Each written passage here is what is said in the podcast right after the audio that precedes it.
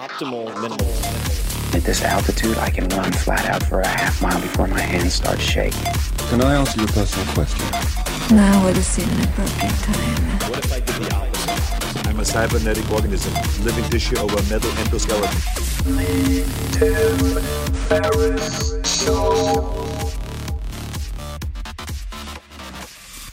This episode of The Tim Ferriss Show is brought to you by Calm. I once asked LeBron James, you've probably heard of him, what is the single most important element of his training regimen? And I may have edged into it slightly differently, but in effect, that's what I was asking. And uh, you know what he said? He did not say wind sprints, cryotherapy, maybe? Egg white omelets with a side of butternut squash? No, no. And although it sounds delicious, no. What he focused on, what he said was sleep. Whether you're an athlete, programmer, or student, healthy sleep, that is restorative sleep, is essential to peak performance. It strengthens your immune system, improves cognitive function, like problem solving and decision making. It gives you creativity and energy, or at least certainly fosters all those things that you want to bring into your day. And I've suffered with sleep, or I should say poor sleep, for a very long time and have sought out different tools to help me optimize and improve not just the duration, but the quality of my sleep. And as a lot of us know, there's a common problem. Sound sleep is a rare thing. And this is particularly true when you are hyper caffeinated, hyper connected, hyper stimulated in a modern digital world. But there is a place to get rest, and that is Calm, the number one app for sleep, downloaded by more than 60 million people.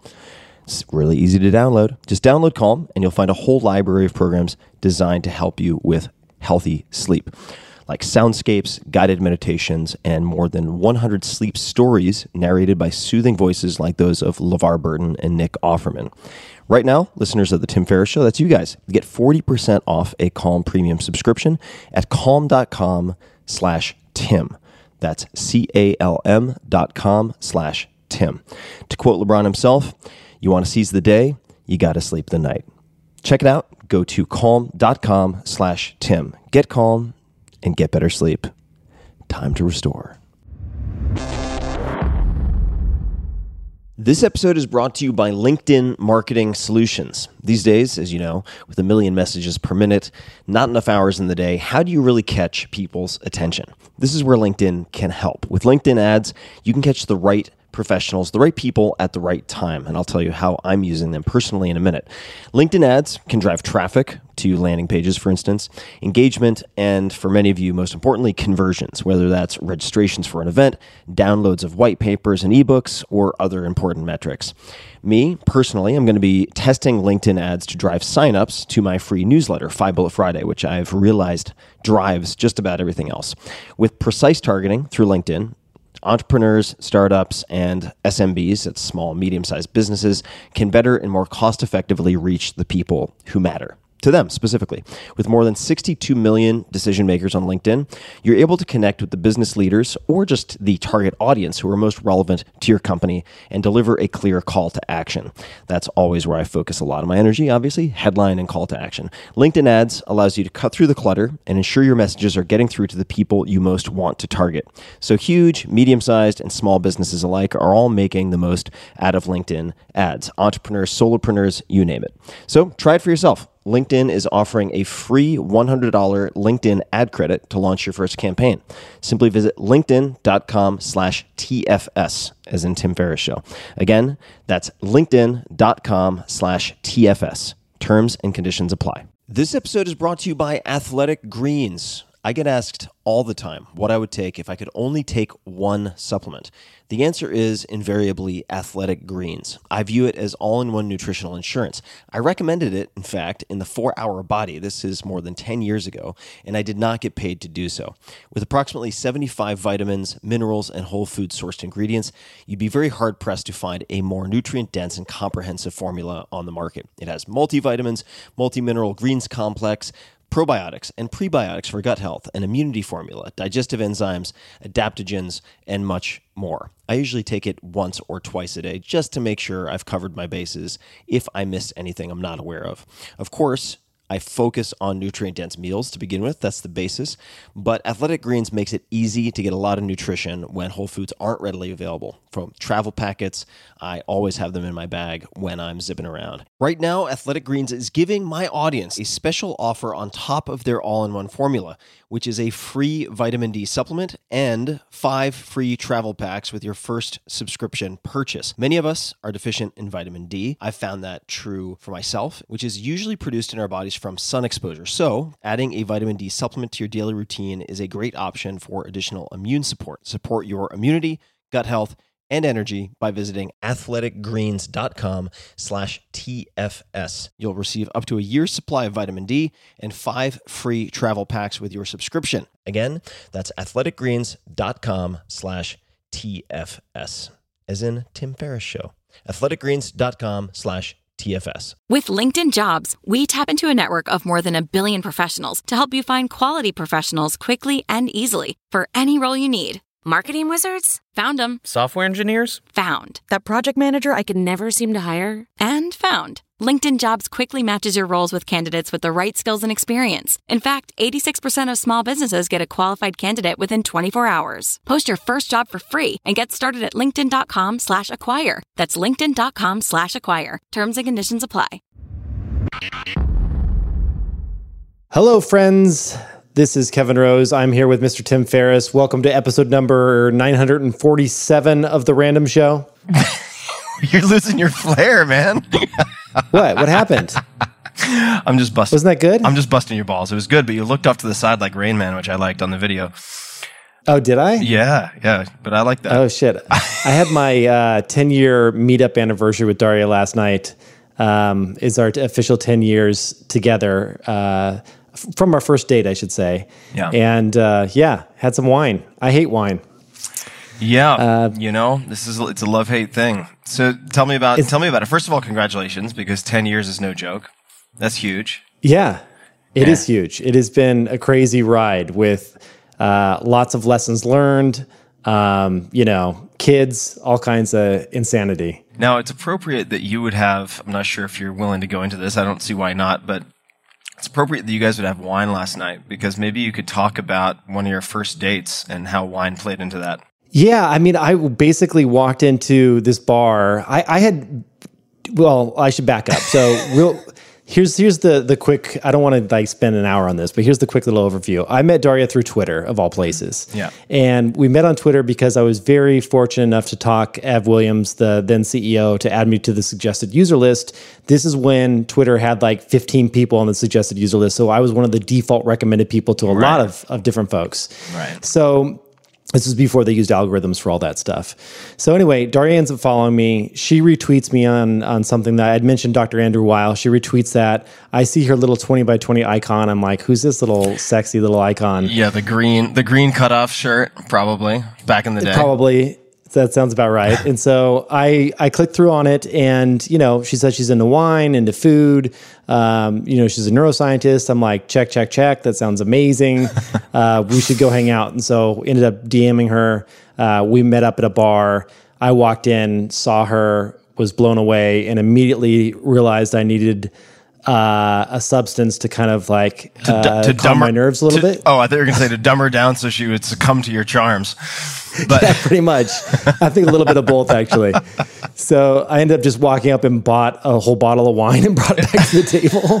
And apparently, she thought that was a pretty ballsy thing. She's like, No. "Who just buys a bottle of wine?" But I don't know. I just felt like we were just going to sit there for a while, and I knew we had a lot of overlap. And if, even if we were just friends, like we'd have a lot to talk about. Yeah, for so, sure. you know, that was the first date. And I say dumb her down because for people who don't know, Daria is razor sharp and extremely intellectual, very well read, and uh, a scientist. So she's she's extremely extremely strong in the hardware brain department. Yeah, she's really good at calling me on my bullshit, which is great. It's important, super important. It is. I think that's what good friends do too. Sometimes. Yeah, no doubt, dude. Yeah. Um, you, so, what are we going to do on this episode? You had mentioned you wanted to reflect back on the last 10 years, right? Well, I was thinking we could talk about resolutions. We could talk Yeah. about for 2020 or anything that we've thought about for 2020 and also look back over the last 10 years, which is crazy for me to even contemplate. I was looking at some of the landmarks along the way And it simultaneously seems not long ago at all and a hundred years ago. Well, dude, I would love to continue this little theme that we started on because I know your fans always like to hear this stuff. Is like, talk to me about your last 10 years of relationships. No, I know that's tough, Yeah. but like a lesson, lessons learned. Like for let me just start off with a 30 second version. My lessons learned are find someone that you're always on the same team with. So knowing that you're together in this versus fighting someone or having to like you know have your own side is a big one. And the second thing for me was therapy. Like therapy and what got me here today in a very happy positive relationship is daria and i at multiple times went to a therapist and sat down and had a third party kind of analyze and help us work through some of these issues so that we could figure out how to be on the same team but i'd love to hear like i mean i've known you personally for a long time so i've seen you th- through all types of ladies Oh yeah, we have we have mutually assured destruction on this one. If if right, we that's if we go, if either of us know go nuclear, but uh, we have seen we've watched each other with many different relationships and trials and tribulations and learning learning moments, teachable moments. I would say that looking back.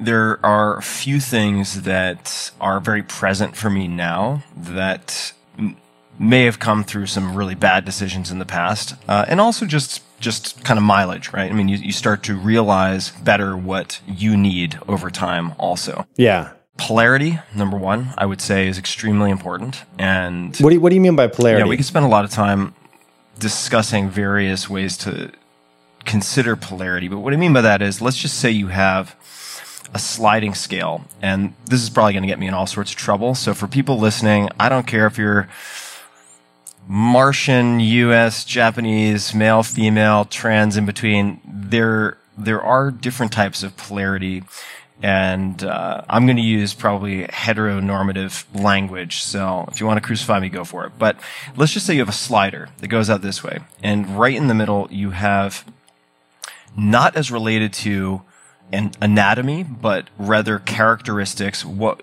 let's arbitrarily call like pure androgyny in the center. Okay. And then you have Okay. feminine characteristics, and let's just assume for the sake of argument that each person is going to decide for them what that means. But feminine characteristics this direction, masculine characteristics this direction. So you have sort of, and then what I have observed for myself and also in a lot of my friends is that it's it's sometimes very helpful to find someone who is equally far away from that middle point in the opposite direction, right? So if you have someone who is maybe hyper excessively developed in terms of masculine traits, however you want to look at that, uh, very often they're going to pair well, from what I've seen, with someone who is as far in the opposite direction, and mm-hmm. likewise like this, right? And there are there are books that discuss that discuss this. I read The Way of the Superior Man hundred years ago by David Deida, which talks a lot about this. And I don't agree with everything in that book, but I do think polarity, maintaining polarity, enhancing polarity, which can be done through any number of, of different practices or uh, reframes, I, think is, is very important for maintaining a relationship where there is uh, intense attraction and um, healthy a healthy sex life, for for instance, right? I think that's very important. So that's one. Two would be and this relates to what you said, having structure for cultivating the relationship. That could come in the form of therapy. It could come in the form of having a, say, a date night once a week, having mm-hmm. a couple's day once a quarter, which I do with my girlfriend, where we spend a day talking very candidly about the things we like, the things we're afraid of, sort of fears, desires, boundaries, negotiating new things, testing new things, etc. And we spend an entire day doing that. It's blocked out and it's known in advance that's going to be once a quarter.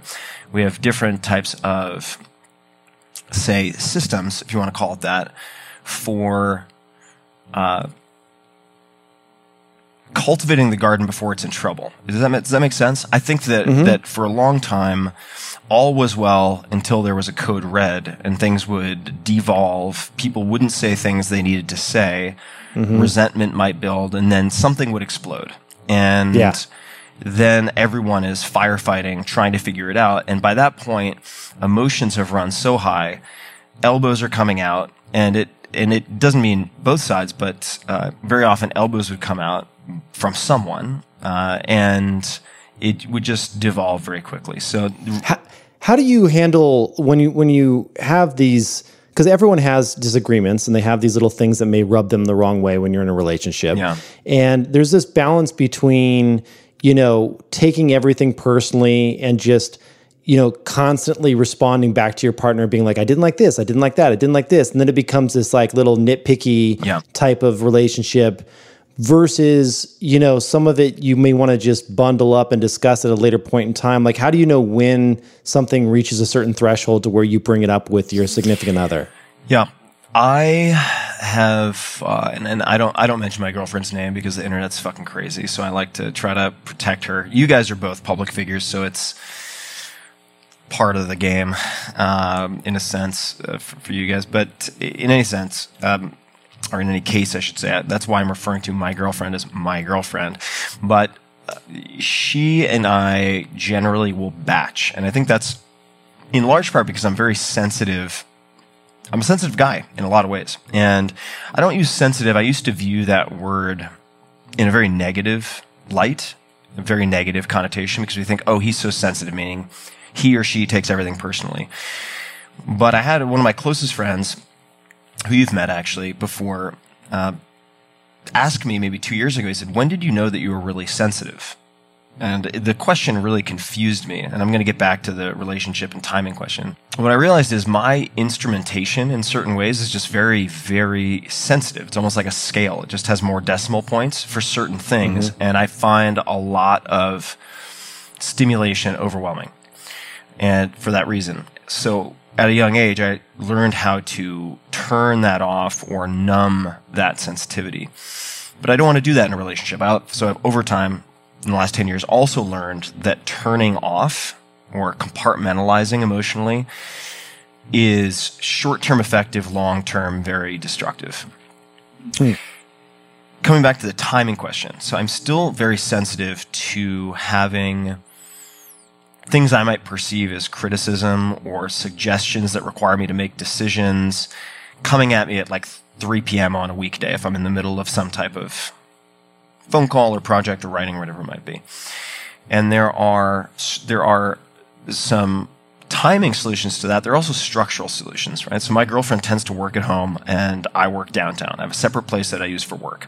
That in and of itself solves a lot of problems. And Right. right and it's and it's and you don't have to figure it all out being within 20 feet of each other at all times. Like that is a perfectly valid answer, right? So that's one. Number two is that uh, we will block out time. Say we'll block out two hours or three hours in a given night. I'm, I'm making this up, but let's just say once every two weeks where we'll do batching. And the format of that is not what we tested in the beginning, which was like, let's voice all of our complaints. uh, but when we started with that, in other words, this like litany of charges against each other in the beginning, it it poisoned the well and, and turned into a very unpleasant uh, experience for both of us that we didn't look forward to. Right, we kind of dreaded doing it, and uh, my girlfriend suggested a much better format because I'm like, hey. Good news takes care of itself. Let's just like tell me the bad news. But it turns out Yeah. that's also pretty uh, counterproductive in a lot of cases. So we start with what we think the other person is doing really well since the last batching session and what they're paying attention to and what we like. Then we will talk about what we think we are doing well personally as a partner and then what we would like more of. And the phrasing's really important, right? It's not what you're fucking up. It's what I would love more of. So it's sort of positive reinforcement if we're thinking about it like dog training, right? You're trying to shape a behavior. Instead of whacking the dog with a newspaper, you're giving a little Scooby snack to push them in the right direction when they get something approximately right. And that's the format. So we do that. And what's important to us, at least, maybe important to me, important to both of us, is we take notes. So if there are commitments that are made, or important points that are brought up, we have something that we can then refer to before the next batching session and we can see where homework wasn't done. Yeah. And if some that sounds really powerful just to have that. I mean, that, I like the way that you structured that because I could see very quickly how that could just be a negative kind of bitch fest if you don't have that structure around it. Yeah, yeah, and I'm and I'm extremely lucky that my girlfriend's a very clean fighter. That's something I've also learned is Mm. extremely important because the good times are the good times, but Yeah. uh, I, I've I've heard someone I don't remember who said this, but the quote is not that adversity builds character, but adversity reveals character, and you really want to know that your partner can navigate rough emotional waters when things are difficult and not immediately pull out a gun and shoot you in the face, you know? Yeah, I mean, I'm Yeah. very fortunate there too. That's something that Daria has taught me a lot. Is that it just where are you coming from in this discussion? Like where if and it's if it's a, from a place of I want us to be stronger and better together, and we are on the same team trying to solve the same problem. Yeah.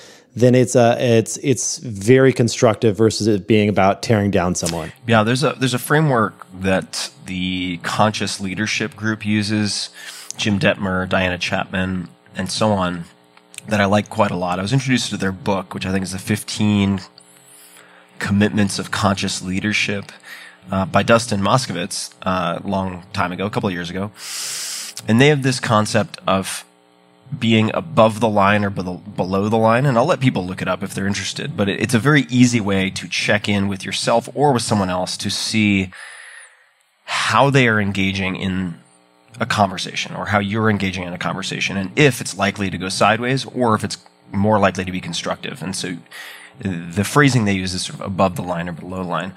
Uh, and I have found all of these helpful. And I think in part, what I'm trying to say is that what, what's important is not that you use exactly someone else's system or someone else's habits, but that you think about developing and using systems or structure of some type. Mm-hmm. Right. Yeah, I mean, Yeah. so many people out there, and I was one of these people as well, just believe that if you find the right person, everything will be fine. You know, I was always like looking for that perfect person, and it just it just doesn't exist. No. You know, like we're unique creatures, and so you know, the second you can realize that, and then you realize, well, I do need a framework for this. You're just going to be in such a better place. What what resources or practices have you found helpful in your relationship aside from the therapy? And when you were doing the therapy, when you found it most impactful, how often were you doing it? How long were the sessions? Was there a particular type of therapy? What did that look like? Yeah, basically on the therapy side, it was about an hour long session, and we would go once a week, and we did that for a couple months. And really, that was um, her position is like, I'm not a mediator here. I'm here to give you and teach you tools so that you can go off and do this on your own.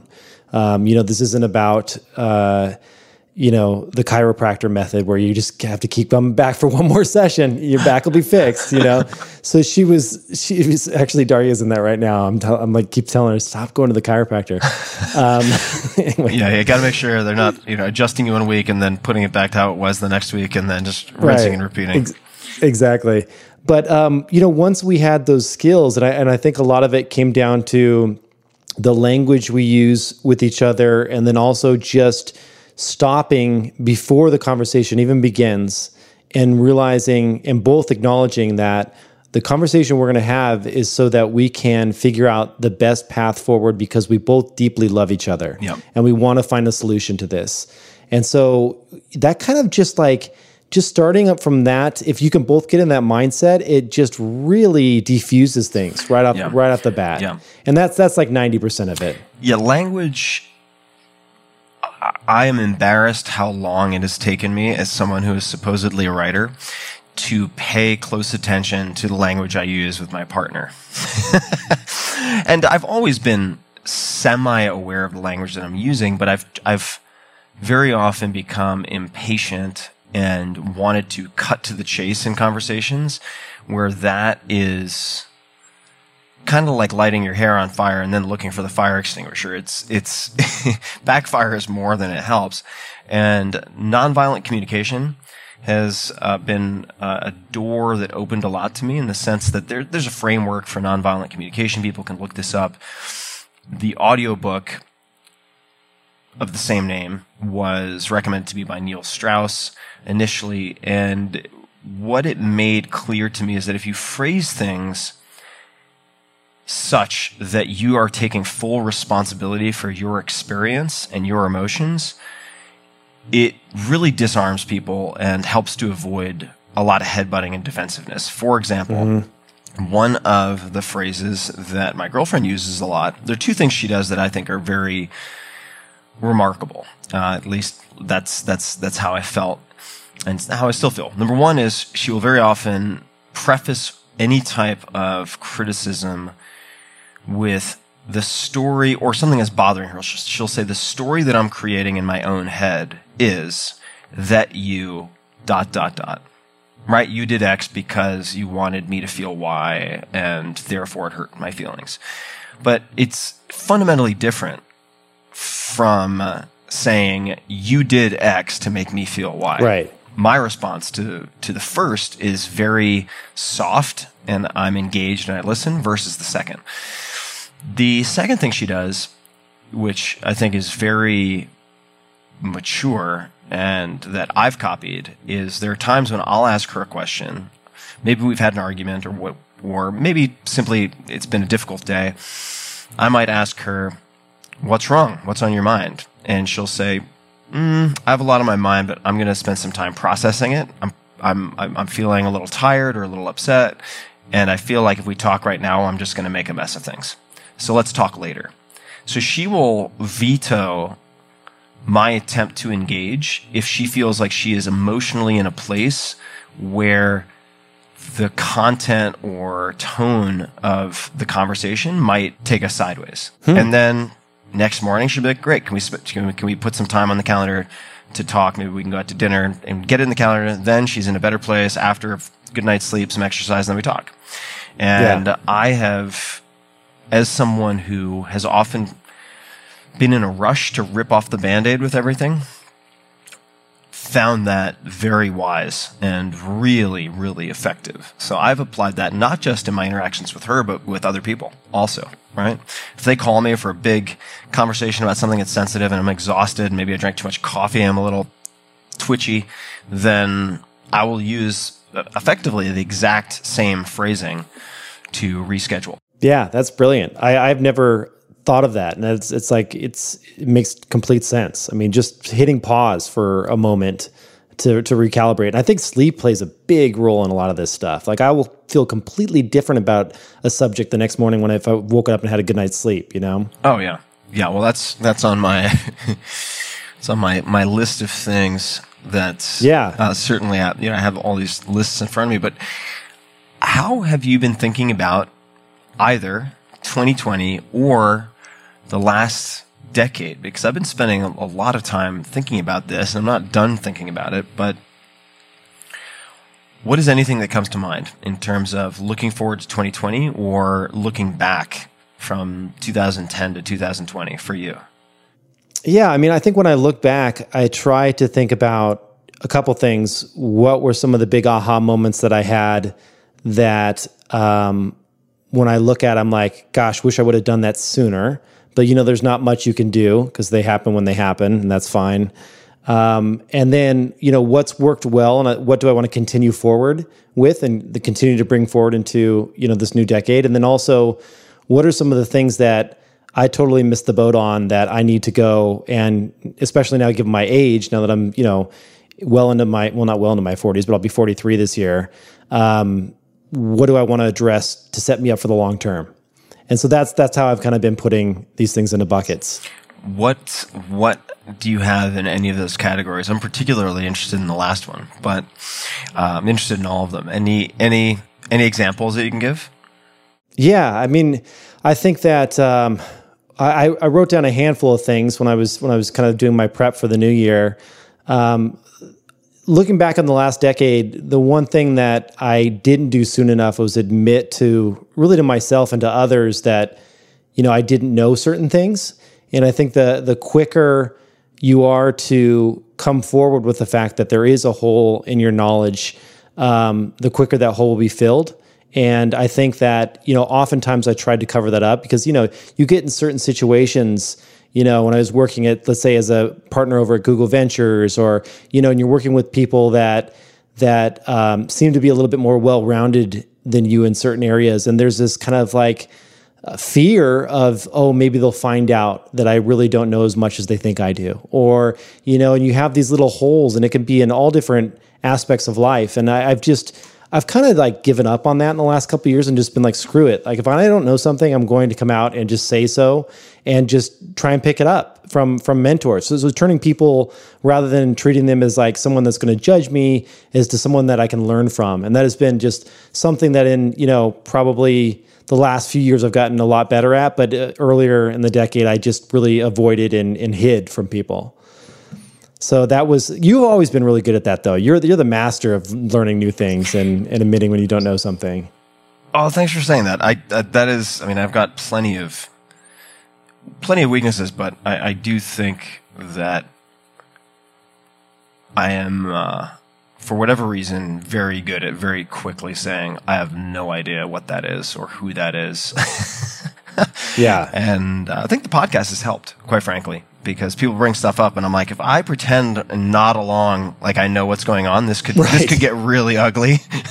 so if they're like, "Do you see this movie?" I'm not going to be like, "Oh yeah, great movie," and then I'm like, "Oh, right. I'm going to get called on this." So I, I've become faster at saying I have no idea who that person is. Where do you think your holes are right now? Like if in in in your kind of like, I mean, because I know you have dabbled in so many different things, and yeah. we share that common interest. Like, where do you think like, gosh, I really wish I was a little deeper in this given area? Well, it's an area that I've spent a lot of time studying and focusing on in the last six to nine months, which is saying no and creating rules and policies that allow you to say no easily or more qu- and or more quickly, right? Uh, so I, I, think I've over. You've been practicing that for a while though, because you yeah. you've been saying no to investing for a very long time. Yeah, I, I haven't I been able to get you to invest in a deal in like 10 years. Yeah. Yeah. It's, and that is, and the result of that, or I should say, the reason that is something I've been able to do is that I set a policy and made a public announcement in, I want to say 2015 that I was stopping startup investing. And so you, you can analyze very easily actually why it's easy for me to do that versus say no to some other things. And a commitment that I've wanted to make for 2020 and beyond. And this was informed by a Seth uh, Godin blog post actually that I that I put in my newsletter in Five-Bullet Friday about uh, not trying harder but creating better systems and rules instead. And there are a number of anecdotes in that that really drive the point home. It's a very short piece. People can find it. It's one of the most popular on his entire blog of his 10 million posts that he has. So I've been looking for, and I know you're a fan of the book Essentialism, and Greg McKeown yeah. was on the podcast not that long ago. Uh, the filter that he uses that I'm trying to also use more is where can I make one decision that removes a hundred or a thousand or ten thousand decisions. So the startup retirement is a great example. It's public. It's something I can point to. It's accountable or I can be held accountable. It's not personal, right? It's been depersonalized. And that has removed so much stress in my life. It is, it is hard to overstate how. What, what do you think? But where did that come from? Because when I think about the things that I've seen you say yes to in the past, they have been these epic things like adventures, travel, like new different types of you know things from doing sauna and ice training or you name it. Like you've done so many crazy body hacks. It's yeah. like that was all because you said yes to everything. Like so where are you saying no to now? Yeah. It's well i should say that uh, the what's important to note there is i thought you were going to mention startups but it applies in the same way is that the the there's a survivorship bias in the sense that what I say yes to is visible or my friends at least might be aware of it. but behind the scenes, I'm saying no to almost everything. And I'll give you an example of something that I've I've been thinking about. So first, I, I have an announcement already on the blog and so on, which says I do not do book, blur, uh, book blurbs, book, book blurbs, and that was a decision I made because I didn't want to have to pick and choose among friends, which could create all sorts of bad blood and, and drama that I didn't want in my life. And therefore, I decided on a blanket no blurb policy. Uh, nonetheless, I still get sent dozens of books every week by publishers who have put me on their spam mail lists. Uh, I have dozens of unsolicited books that get sent to me, and I have many Dude, books. I get the same thing, and I don't know how to turn it off. Yeah, it's y- like spam. It is. So I, I'm going to maybe do some some public shaming with these publishers. So publishers, if you're listening, please take me off your mailing lists. I have not asked ever to be on a single one, but. I won't hurt the authors. Don't worry about that. I'm not going to shame the authors because I don't think I'm gonna start sending you random books like unsolicited now. To you. Such a fucker, such a fucker. But the what I realized is I'm the the no blur policy isn't enough. It's not upstream enough to to tr- to try to address the problem because I'll still get tons of books. And if you do the math, right, you read The Tail End by Tim Urban, you realize I might only be able to read I don't know, a few hundred books before I bite the dust, let's just call it. Uh, if we're looking at good books that take a long time to digest, uh, some of the classics, let's say, you do not have the luxury of reading books that you are not in full stoke about.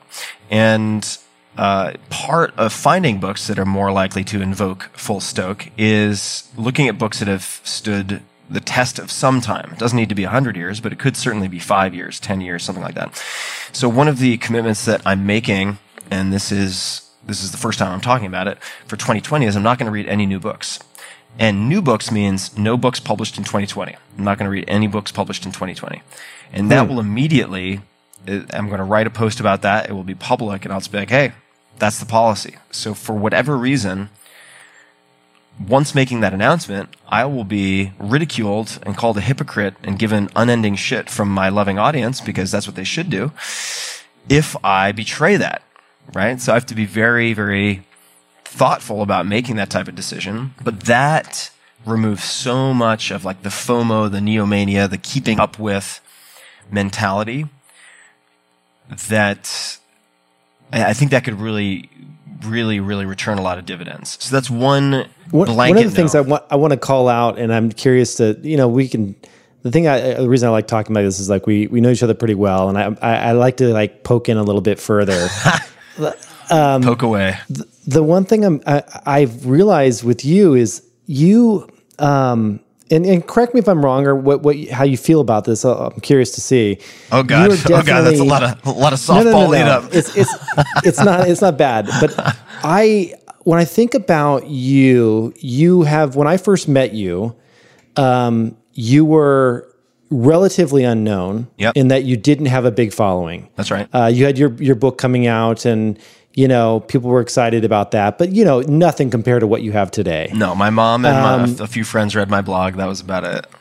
Right. So I'm curious, like, I, when I hear you th- say things about, like, you know, publishers are sending me too many books, like, uh, and I, I, I want to make sure not to do blurbs and things like that. It feels to me like you've been bombarded Yeah. with like too much to where you feel overwhelmed. Yeah. It's like everybody wants something from Tim. Like the number of times that people that have like pinged me and be like, dude, you know Tim, can you send him this thing? Yeah. Blah, blah, blah, blah. It must just be anxiety provoking in to some sense in that you're being pulled in so many different directions. It's like in a way, I mean, you're not like celebrity, like, you know, you walk down the street and I'm sure people do recognize you, but not to the sense that not like a, a, Brad a Pitt, massive right. movie star or Brad Pitt or something like that. Right. But does that, is that true? And is that starting to like, does that bother you? Does that get under your skin a little bit? It feels like it's a lot for you to handle. It, it's a lot. I, as someone who is also taking the armor off of a lot of these sensitivities because I want to cultivate them instead of pushing them underwater, it's a challenge to do that while simultaneously being bombarded with so much stuff for sure. I mean, I was I was pulling up my phone just to look at Uh, unread email 618,952. Holy crap. Right. Then I have 207. Why don't you? T- I have two, what are you seeing that? 287 unread text messages. Right. So uh, I'm 99 notifications on Asana. It goes on and on. But the, the point being, I don't expect much sympathy because these are taxes that I pay for also a wide range of different types of access and so on that I do have from yeah, the size. private jets. And no private jets. No private jets. I'd like to use yours. When it's idle, I'll take your private jet. Uh, I'm happy to cover the, the beverage cost. Uh, the nice. but it, it is it it is challenging from an energetic management perspective, right? So I find as I get older and looking back at the last decade and looking forward to 2020 that time management is important, but time management doesn't matter unless you have attention management. Right? Because you can stare at a screen and have blocked out two hours, and if your mind is wandering all Right. over the place and you're getting hit with push notifications and you can't focus, it is rendered useless, let's say. So you have time management, attention management, and then if you even have, I'm sorry, you have time, attention, and then even if you have attention, and these are related, but if you are lethargic, you haven't slept well, or you have been depleted from making too many decisions, mm-hmm. you are going to make poor decisions, or the likelihood of making mm-hmm. bad decisions is really high. And I've well, there's also prioritization of things at that point, Sure, right? Because yeah. you need to know how to prioritize certain things. Otherwise, you could spend time on the wrong things and Right. attention on the wrong things. Right. So, I mean, it could be a Zen, uh, Zen, wow. Well, it could be Zen, but it could be a Venn diagram with, say, five or six interlocking circles, and you're Right. looking for that sweet spot. And uh, a big part of that is energy management. The only, or one of the best tools I have found for that is looking at your inbound and your projects in terms of categories looking at, as I did just recently, my last year, looking at energetic peaks and energetic troughs, like what robbed me of energy, the types of things, not single things. Single things can be helpful, but the types of things. Were they speaking engagements? Were they long conversations with lawyers? Were they, you name it, spending too much time in cities? Taxes. Taxes, right? K1s, K1. yeah. Oh, K1s. Love the love those K1s. Herding cats. Love those K1s. Yeah. Uh, and all of that, what are the categories of things that have depleted your energy? And what are the categories of things that have given you energy? And So, what were those for you? I'm curious, especially on the giving energy side. giving energy side, extended time in nature, for sure, is so, you like the forest bathing stuff, and Yeah, I just spent two weeks in Utah and spent almost that entire time with at least an hour or two in the mountains every day, and uh, it was incredible. I mean, incredibly recharging.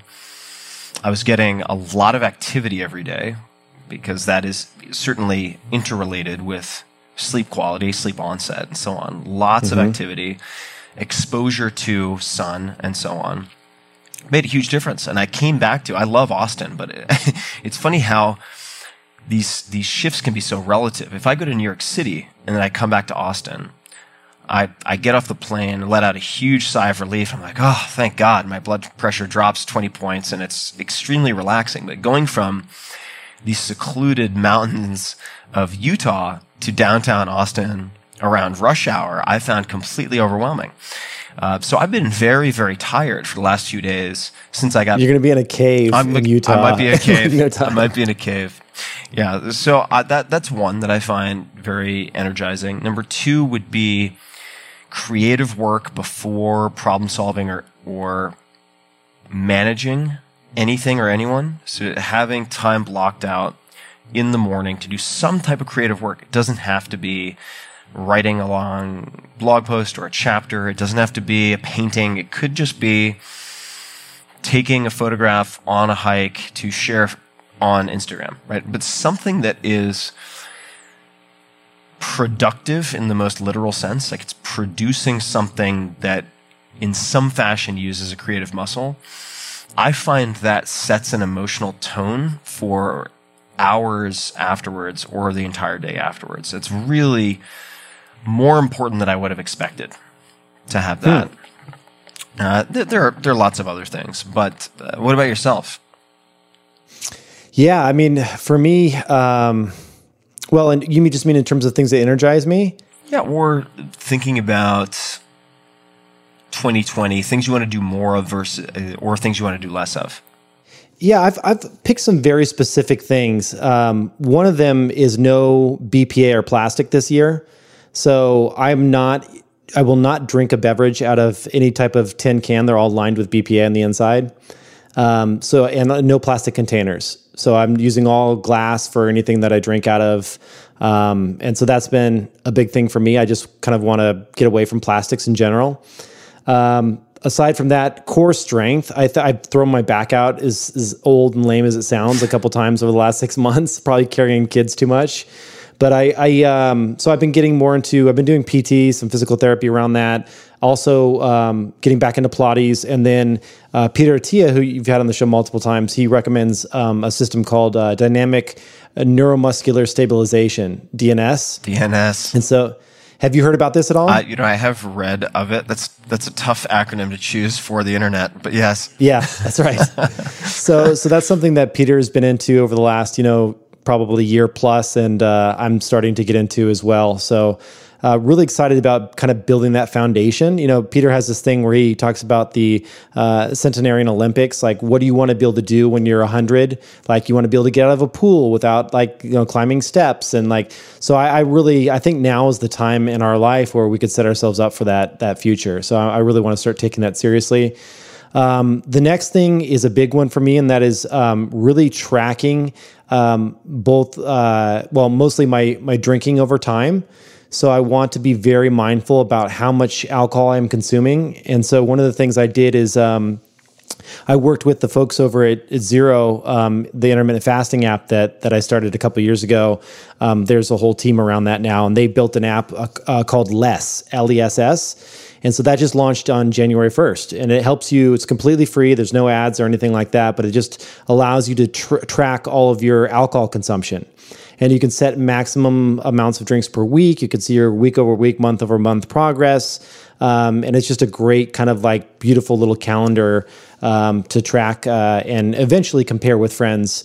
Uh, so we could be able to have you know like a friend group and see who's drinking what. But it's there's something there's some accountability there that could be pretty interesting. So uh, they started off by me and a buddy, my buddy Mike Mazer, just tracking all this stuff in a spreadsheet, and we just had it in a Google sheet. But it was a pain in the ass to kind of put in new new figures every day by opening up a spreadsheet. So now we have it in a, a little app form.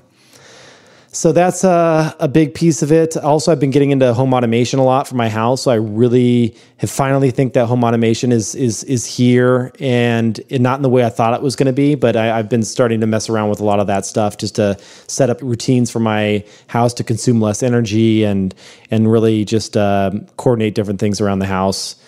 Get get bring more music into my life, and so part of that is just making it super simple to kind of like play and automate throughout the house.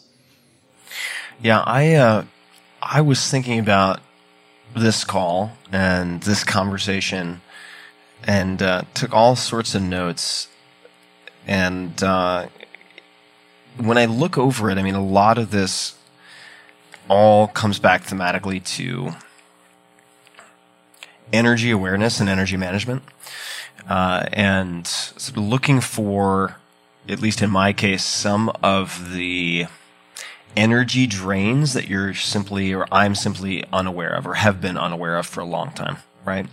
And mm-hmm. uh, I had Jerry Colonna, you may know the name, the uh, the coach with the spider tattoo, I believe was the name of the podcast, but he, he's uh, does exec coach work with all sorts of CEOs and so on. And he had a series of questions that, that really struck me that I've revisited a lot since my conversation with him, and I did over New Year's and I'm still looking very closely. And I'll paraphrase, these aren't going to be perfect wordings, but roughly the questions are How am I complicit in creating the conditions I say I don't want? Mm-hmm. Right? So, how, yeah. how am I actually very, perhaps subconsciously, but nonetheless, very actively creating the conditions that I bitch and moan about? Right? Mm-hmm. That's one. The other is or there are three others. You know, what needs to be said that isn't being said? And another way to phrase that would be, what am I not saying that needs to be said? That's actually a huge one for me, and I'll, I'll come back to that. What's being said that I'm not hearing? I think that's very helpful for me, at least in the context of a relationship. And what am I saying that's not being heard? I don't, I don't, uh, feel too focused on that one. But what needs to be said that isn't being said? I think that uh, from a very young age, for whatever reason or a number of reasons, I have uh, protected a lot of people who have inflicted harm on me.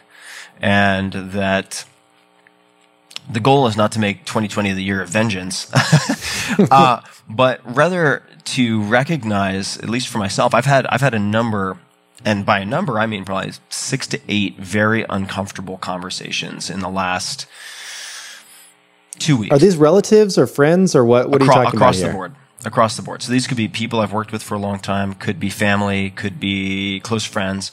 And by uncomfortable, I don't mean confrontational necessarily. So some of these are talking to people about episodes or issues or old wounds that were never fully cleared. Does that make sense? Mm-hmm. And trying to do so in a way based on all the wonderful schooling I've had from my girlfriend, and I mean that uh, very sincerely in communication, doing it in a way where everyone comes away from the conversation ideally feeling better, but doing it first and foremost to say what you feel you need to say and recognizing that you cannot control the response of the other person. So not going in with any hope or expectation of how someone will respond, but simply to clear the air. And do you think that's because you're feeling the burden of that? A hundred percent. Like, so you, hundred you have these things that are unsettled, basically, Yeah. and you're like, I need to like just like have this uh, release it, basically. Yeah. I mean, you release that by having a conversation with them. Yeah, them. and some of these things are months old, some are years old, some are decades old. And it could also be, uh, on the flip side, things that are very positive. But for instance, reaching out to mentors who I never properly thanked, you know, people who really helped me and kind of saved me in a way during high school years. Reaching out and if I get voicemail, leaving a really heartfelt thank you for all the help that they gave me that at the time I was just too young. I don't want to blame it on youth though. Self absorbed, maybe, caught up in my own shit to realize just how valuable they were and how much thought they put in to helping me, that type of thing. Um, and it's been so freeing, I have to say. Uh, so, so those questions are questions that I want to pay, in addition to other questions, a lot more attention to in 2020, because there's been such a process for me of unburdening and um, I don't know if you've had this experience, but let's just say you have a backpack and it's full of shit that you've been carrying around for months, right? There's just stuff that sits in there. Could be like, oh yeah, the ball I think I'm going to roll my feet out on and the extra battery Yeah. and the this and the book and the notepad and the this and the that. And then one day you're like, oh yeah, okay, well I'll take a new backpack and you just stick in like what you need, like a laptop and you walk around and you're like, oh my God, now my back doesn't hurt. And you just didn't realize because the new normal was carrying around all that bullshit that suddenly became your new basis, right? It became your, it became your new, uh, reference point. So for me, having these conversations started off as an experiment. And I say that's the big takeaway, or one of the big takeaways from the last 10 years for me is the value of viewing things like this as short term experiments. But I didn't expect these conversations to have the huge exhale and relief of tension and the persistence of that feeling uh, that ended up being the case. It's been it's been really remarkable. I've been uh, very uh, impressed and relieved with that. So That's awesome. And do you ever do any of this? Um, well, I'll give an example. A friend of mine sent me a really nice note uh, a couple months ago that was a handwritten note that he spent the time to to thank me for something, and I just read it. And I was like, wow, that was like a really thoughtful thing to do. Um, you know, and also I know there's also power in even writing notes to people that are no longer here. You know, if someone's passed away and you have something you want to say, um, doing that as well. Have you done any of that, or has this been mostly just like in person coffees and phone calls and things like that? It's been mostly voice, uh, and in part because I've had, I think, fear and hesitation around using voice. So I've wanted to face that. To hope. Oh, interesting. To hopefully prove to myself that Why was there fear around using voice? I, I would think there would be fear around writing something down that I would post on the internet if you sent it to me. Well, there's that too, which is which is why I send you fewer love letters than I used to. right, right. But uh, the writing, I find, uh, is a viable option. It allows a certain degree of predictability. You can hone your message, and it can be asynchronous, right? You don't have to respond in real time. Right. And I think that with saying what needs to be said, uh, in many of these cases, I wanted to see and feel the responses from these people, whether I was thanking them and expressing gratitude or perhaps making clear that something that was done or something that wasn't done for me was not okay and that it's had repercussions and that it's something I've suffered through and that I'm not looking for any resolution. I'm not looking for a response, but it's weighed very heavily on me that I have kept this to myself and felt like it was a secret uh, that I alone needed to carry. So it's it's Mhm. really, and I make that really explicitly clear too in, in a lot of these conversations that I'm saying it just because I want to feel free after having said it. There's no expectation of a solution, a resolution, behavioral change, none of that, and that I'm just looking for an opportunity to voice something. Uh, yeah. So I've done almost all of it via voice. That's great. Yeah. It sounds like such a freeing thing. Like if you can, how, how many of those did you have to do? Do you still have more to go through, or is it? Uh, there are. It's. it sounds like Arya Stark's list. Uh, Right, exactly. It's. It's not a long list. It's. It's really. Uh, in certain moments, whether it's like taking a bath or going for a long hike, I will have these moments of clarity where I'm like, oh, yeah, that thing. There was never any resolution. Right? It doesn't have to be a big Yeah. it doesn't have to be a big deal. It's also not like you know, I'm hunting down the guy five years ago who cut me in line at Starbucks to send Yeah. him a confession. I'm not doing that. I'm looking for the the the the anchors that I at some point uh, never never was able to reel in, if that makes sense. Right? It's like there Mhm. was something that was never completed. There was a sense of no resolution. And by resolution, just to make it super clear, I don't mean solution. I mean closing the loop.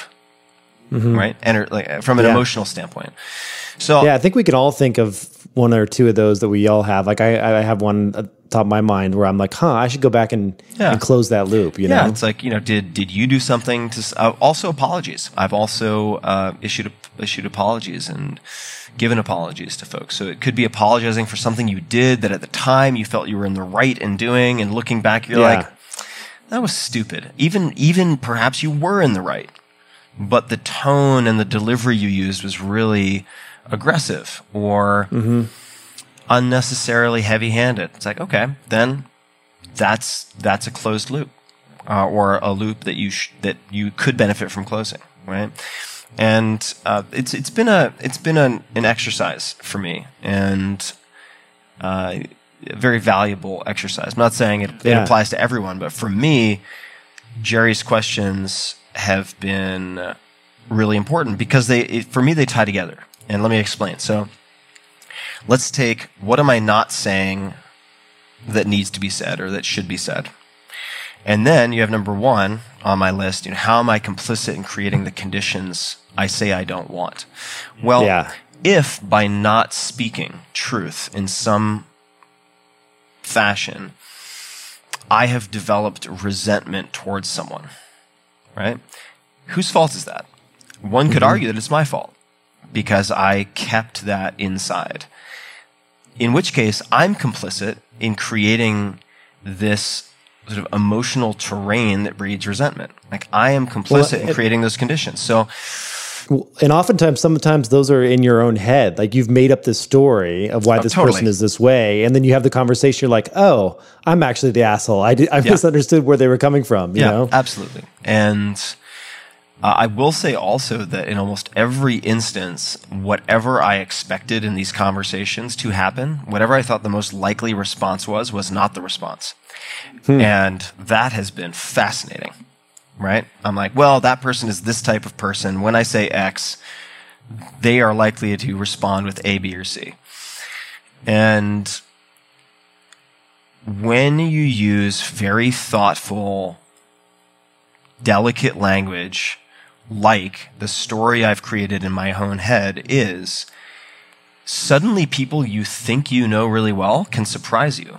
And uh, that has opened up a whole new level of depth in many relationships in my life, having these conversations. That's been the icebreaker that's been months or years overdue. It's been, it's been uh, really, really quite profound. Uh, I'm going to name a couple of other things real quick that were realizations I had when looking back over the next 10 years and the next 10 years. Wow. Time traveling back to the future, the last 10 years, because I have four books, right? Four Hour Body, Four Hour Chef, Tools of Titans, Tribe of Mentors, then got the TV and got all these different projects. A couple of things we're getting out of the maybe hyper emotional stuff. Happy to go back, but Four Hour Chef, since that was an experiment in distribution where Amazon Publishing was boycotted by everyone, Barnes and Noble, Indies, big box retailers. Uh, and this was reiterated for me with some of my television experiences is you need to really understand or ideally control distribution. And uh, the only way that you're going to do that very often is by uh, financing and owning whatever you produce. Yeah, I Full was just going to say that. Full stop. That's it. Like if you are not paying for it, you are not going to have, if you are a persnickety perfectionist like me, the degree of control that you will want, particularly when it comes to choosing distribution. Uh, because I've, I've had these, these projects that have ended up being things I'm extremely proud of, but they're locked in a vault somewhere from a from a distribution standpoint. And that's been very very painful. So I've had to learn that lesson over the last ten years multiple times. And uh, also, this seems so childish. Uh, it's embarrassing to admit, but you're gonna laugh. Get everything in writing. Uh, if if someone tells you via email or this or that, yes, we're planning on this type of A, B, C, D, and E, it needs to be in the contract. And Yeah. and one thing that I really liked is a frame for agreements, which only came up recently with Gary Keller, who's a huge real estate magnate, innovated a lot in that space, based here in Austin. He said you should you should view every agreement as a disagreement because its most important function is to tell you what hap- what happens and what the options are if there's a disagreement, right? Right. Um, so that's been something I've learned repeatedly. And then the other question that I still pay a lot of attention to that led me from Four Hour Chef to years later, because I took a long break, for me at least, from books to Tools of Titans, was what might this look like if it were easy? That's become a really important go to question for me. Um, because, I, because I think that I pride myself on being able to handle complexity, and sometimes that results in me coming up with uh, somewhat ridiculously, unnecessarily complex solutions to things. Where Yeah. the easiest solution, like rather than spending the next year figuring out the perfect wordsmithing so that I can manually reply to everybody who asks me about books and doing this and promoting on the newsletter and doing the podcast, da, da, maybe I just do a blog post that's 200 words long that says, I am not reading any new books published in 2020 and 2020. right? Like that is how I got to that was by asking this question. So those are a few things that have come up for me. Uh, I- I'm curious. One one question I had about your kind of this new decade going forward. Um, you know, when in looking at your career arc, like over time, and knowing you since the Four Hour Body, and seeing the focus and emphasis on biohacking and, and wellness and health and nutrition and cooking, and then moving a little bit more into, you know, mentors and, and interviewing other folks. And then your experience with psychedelics. And it seems like the last like, you know, three to five years has been really focused on um, emotional well-being and improvement there going where do you when do you eventually or are you still involved in the kind of biohacking stuff? And do you see that like what's what's the next decade look like for tim? You know before you know you read your books and it's about like optimizing testosterone and like you know certain things in there that like you know masturbating with your offhand or whatever it was that you get like the, the you know what I'm talking about the, these little hacks to get like testosterone boost Yeah, What yeah. That, your- that was actually your ebook on masturbating on the offhand. that was a great experiment. Little side no, hustle. but the, you, you had stuff like that in there. But I maybe I got the wording wrong, but you know what I'm talking about.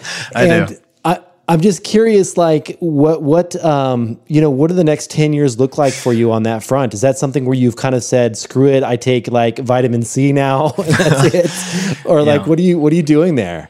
Yeah, on the body hacking front, I've I've dramatically simplified for uh, the host of reasons. Number one is the four-hour body at its time. I think was it was just given the reception and the success of the book. It was a it was a bit of a, a category killer, right? It, it was a very different book. But uh, there are many people who picked up that torch and ran with it, who do all sorts of crazy experiments, uh, things that I would not necessarily do. So I feel like there is a there's a wealth of self experiment, self experimentation, and and many different folks who are continuing to biohack. Uh, I have continued to do experiments. Uh, what does your regimen look like today? I'm just curious. Like, what do you wake up and take? Just on the on supplement side. supplements, I take very, very few supplements.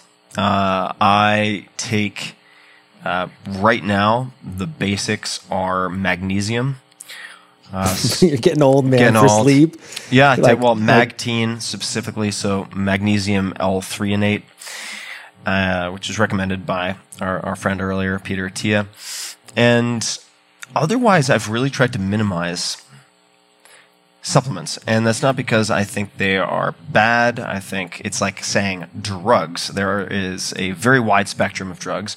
And generally speaking, the greater the effect, the greater the side effects. And you know, if you don't know what the side effects are, and it has a very high amplitude effect, then you're just the sucker at the poker table who doesn't realize he's the sucker because there are very rarely free lunches in biochemical enhancement. Usually, dude yeah. i'm i'm blown away by that because as someone that's been in your house and seen your medicine closet Yeah. or c- cabinet back in the day Oh, yeah. you had I had a pharmacy. hundreds of I had a bottles you had a whole pharmacy. Pharmacy. had a pharmacy. like you could you could have sold out of there i would have purchased some like you had you had everything Timmy's Bodega. that's right Uh, yeah. So I and I and there's still a time and a place for that, right? So if I were optimizing for a particular type of competition and really, really focusing on, say, endurance development at altitude or something like that, then I would have a particular regimen. I do supplement with protein at this point. Uh, I mean, they're sponsors of the podcast, but I vet everything. I mean, I've turned down millions of dollars worth of sponsorships from supplement companies, but Ascent Protein made the cut. So I use Ascent Protein. I use Athletic Greens just for, for covering my bases, especially if I'm traveling uh, to help mitigate sickness. When, for instance, I did a Grand Canyon trip. Actually, more recently, I did a 250 or 280 mile uh, bike trek, mountain bike trek on the Hayduke Trail from, uh, I guess we started in, I want to say Grand Junction, might be getting that roughly off, ending in Moab. Uh, I took two days off to ride in the service truck because I was so destroyed. But the point being, where we were staying at the front end and the back end, this is basic airport hotel food, right? And I will use supplementation more as it's intended to supplement when my whole food options are suboptimal, right? But I do think supplements can become a crutch for people who are not paying sufficient attention to their whole food, to their sleep, to other parameters, right? It becomes a, a band aid to cover other bad decisions. So, Yeah. but from a, from a biohacking standpoint, I'm still extremely interested in it. What I'm, but I've shifted my focus a bit. So if you look at, say, four hour body, right, we're talking about hormones, right, testosterone and so on, growth hormone, and there are chapters on doing all sorts of wacky things with different hormones, and vertical leap, maximal speed, uh, relative uh, relative strength improvement with deadlift, all this craziness, right?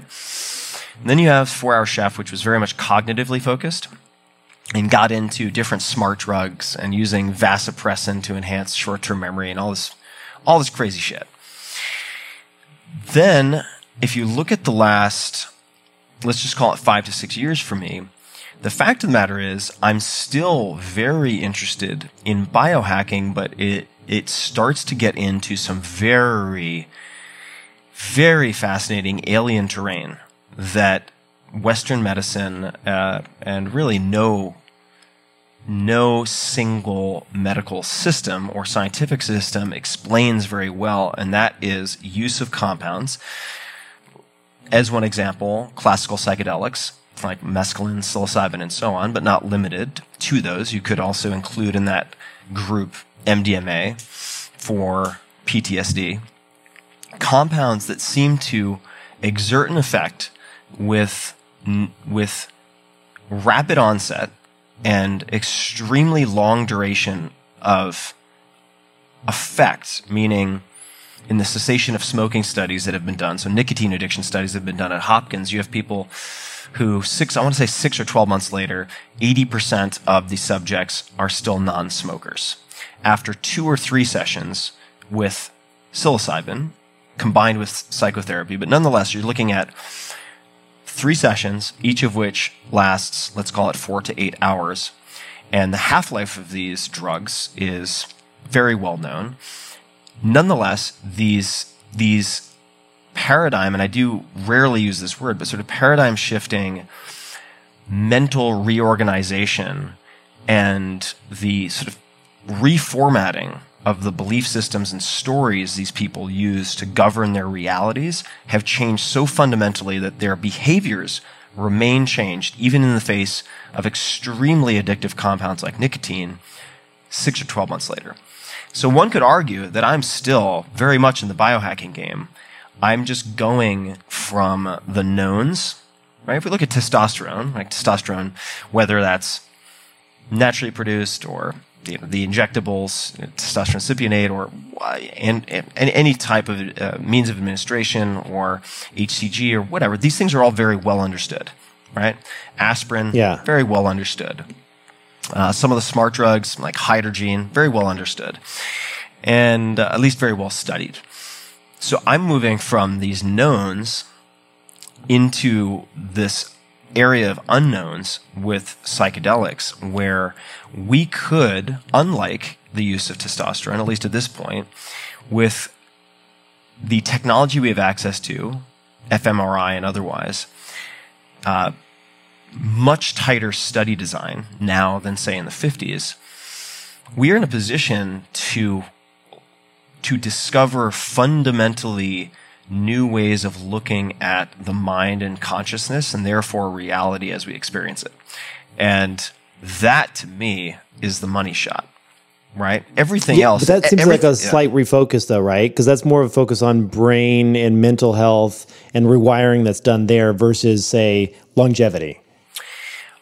Uh, well, I mean, yes and no, right? So there's there's longevity. I do think that psychedelics actually uh, could offer plausible mechanisms of action for extending cognitive function. Uh, that's a whole separate conversation, but I have Alzheimer's and Parkinson's on both sides of my family. So my initial interest as an undergrad in neuroscience was purely self-defense. I wanted yeah. to learn as much as possible to help my parents, my family, and yours truly to at the very least delay the onset of Are you a 3 4? Yeah. yeah. Oh, you are. Yeah, okay. yeah. So you, you have the genetic marker that gets you what you're like four or five times more likely to get Alzheimer's than the average person? Yeah. So if we're looking at it from a software perspective, right? Uh, I'm coded to have a much higher predisposition to certain types of neurodegenerative disease. Uh, and that it's it's that is the hand I've been dealt. So the question is, how will I play that hand? And looking at, uh, say, Hopkins, where all of this is led, especially as a nascent, what I would consider still a very nascent field, the ability to put in relatively small amounts of money, although, I mean, I've committed a lot for me, uh, about three million or four million dollars now to scientific research related to uh, psychedelics. And I should say that psychedelics are tools in the toolkit, but really what I'm looking at is novel treatments, potential novel treatments of what are considered intractable psychiatric conditions, right? Anorexia, highest mortality rate of any psychiatric disorder, uh, Hmm. miserable track record in terms of effective treatments, uh, treatment resistant depression, end of life anxiety, say due to a terminal cancer diagnosis, nicotine addiction, uh, Opioids. Like, opioids, opioids. yeah. Uh, so at Hopkins, there are a number of studies that will be getting underway at the first center for dedicated center for psychedelic and consciousness research in the U.S., which is, is going to be based there, looking at Alzheimer's, looking at opioid use disorder, which I mean is opioid addiction, effectively, and uh, so my my shift has been a shift, but I would argue that and this is going to be a, a fortune cookie slash cliche that I'll use, but it's not about how many years I can put into my life, but also about how much life I can put into my years. So I think it's important, and it, for anyone who's seen my TED talk on fear setting or read my post on uh, titled "Some Practical Thoughts on Suicide," I almost offed myself in college. And there are many people who live a long time but are trapped in these endless loops of self recriminating thoughts. They're trapped in the past in depression. They're trapped in the future in anxiety. And I would argue that that is not living, at least not as I would like to experience it. That is surviving, right? That is being a physical form Yeah. that is not dead, but that is not the same as thriving. So if we look at the staggering growth of, say, opioid use in the US, uh, particularly synthetic opioids. If we look at the veteran suicide rates, many of which are, are comorbid with opioid uh, use disorder, but if you look at, say, the, the number that I've heard, it may or may not be statistically defensible, but something along the lines of 23 veterans per day committing suicide. If you look at the rates of depression and substance abuse among teenagers, say, there's there to my mind are clearly societal factors at play that are the perfect soil for producing these types of coping mechanisms. And uh, so, so for me, yes, the biohacking has shifted, but the same toolkit that I applied to trying to optimize sex drive or testosterone or whatever it might be, Yeah. the same literature review and research that I had to do there has been much improved and refined over the last five years in particular to look at uh, psycho-emotional health. And I am really, really, really optimistic. And that's coming from someone who thought he had problems that were sort of personalized and permanent, unfixable, let's put a bullet in the head instead, bad, which Yeah. is something many people feel. And I, I am now at this point extremely optimistic about some of these new novel treatment procedures. Ketamine is very interesting, has its own challenges. Uh, both psilocybin and MDMA have been granted breakthrough therapy designation by the FDA to expedite the, the review process. So I'm I'm cautiously optimistic, but have seen such a difference in my own life. Uh, and you've you've known me for a long time, man. I mean, you've known me since 2007. Yeah. I feel like fundamentally a different person today than I did six or seven years ago. Yeah. and I mean, I can definitely see it in you. Yeah. I can tell a difference for sure. Yeah. Just the way that you carry yourself. Even when you came over to our house like a couple months ago, Darya was like, Tim just like, he just carries himself differently. You're just like a lot more relaxed, at you ease, know? at ease, At ease. Yeah, and that's why I actually had trouble preparing for this conversation because I was looking at 2020. I was like, man, well, I guess people are going to expect me to have like a million resolutions, but I don't. And I, I have a handful of things, but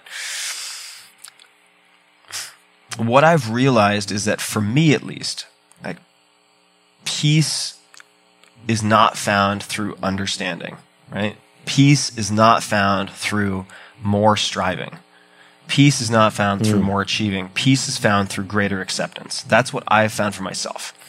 And what does that mm-hmm. mean? It doesn't mean accepting shitty things and allowing bad behavior and awful atrocities or trends to continue. It just means taking time to recognize that in most circumstances, you are okay, things are okay, and allowing yourself to kind of bask in that.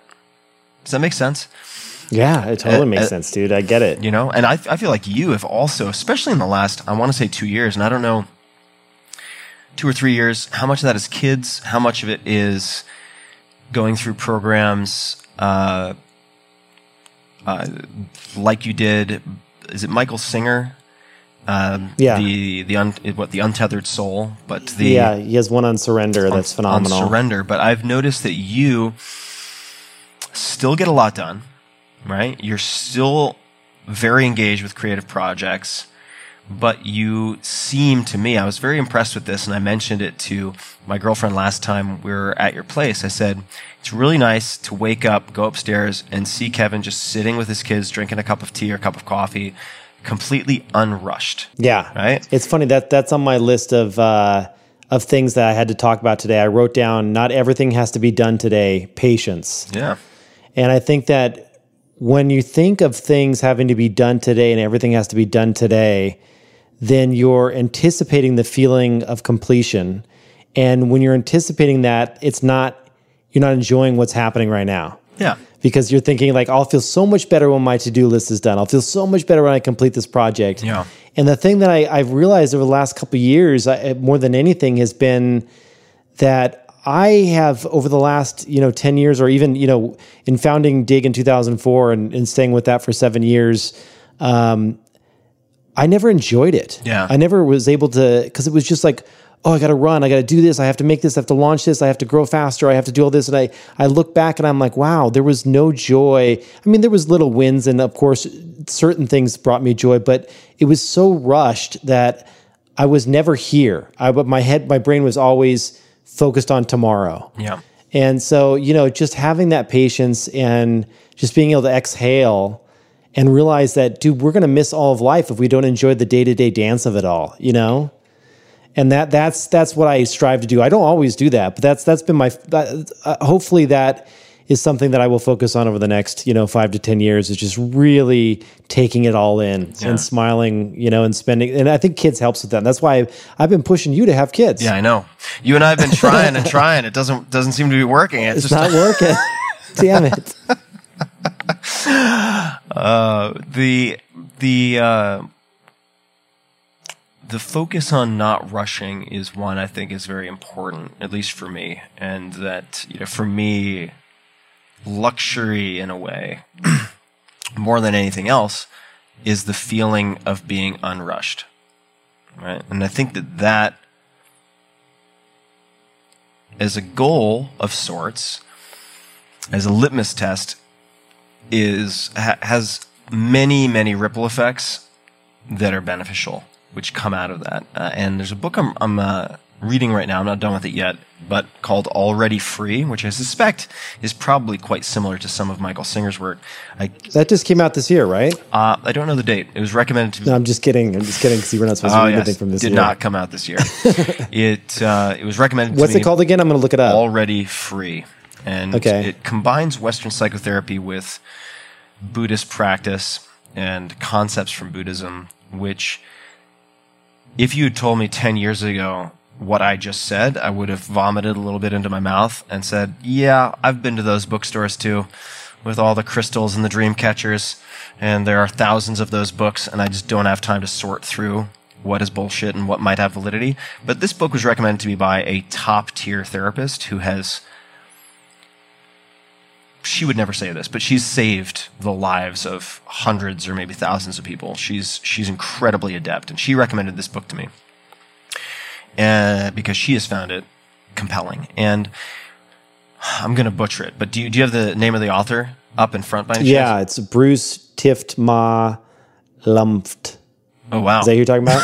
it could be if you just search for Bruce Tift, but already free is is the title of the book. And I, I've found this book to be very actionable and very compelling. And one of the apologize to the author if I'm misremembering this, but one of the the the practices or steps that he will often take with clients is is the fo- something along the lines of the following. If they complain that say their their boss never recognizes them, therefore they have struggles with self-worth and this this this this and this. And that is a complaint that they have, something they'd like to fix that comes up continually in therapy. Is he will try to get to them to the point where they are willing to accept that they could have that feeling for the rest of their lives unresolved and will guide them through thought exercises and hypothetical scenarios so they get to the point where they're willing to accept that as a possibility. They will never get rid of that. And what often seems to happen, and I've noticed this for myself, is that they're then able to let out this big exhale because it's no longer mandatory that they push this boulder up a hill and fix the problem. And all of a sudden, their experience changes. Mm-hmm. And that at that point, they become to think, they become able to think more clearly and respond less reactively because they've accepted that if that were to happen, they're going to survive. There will still be moments of joy. They can still build other valuable relationships. And it just reframes the whole thing.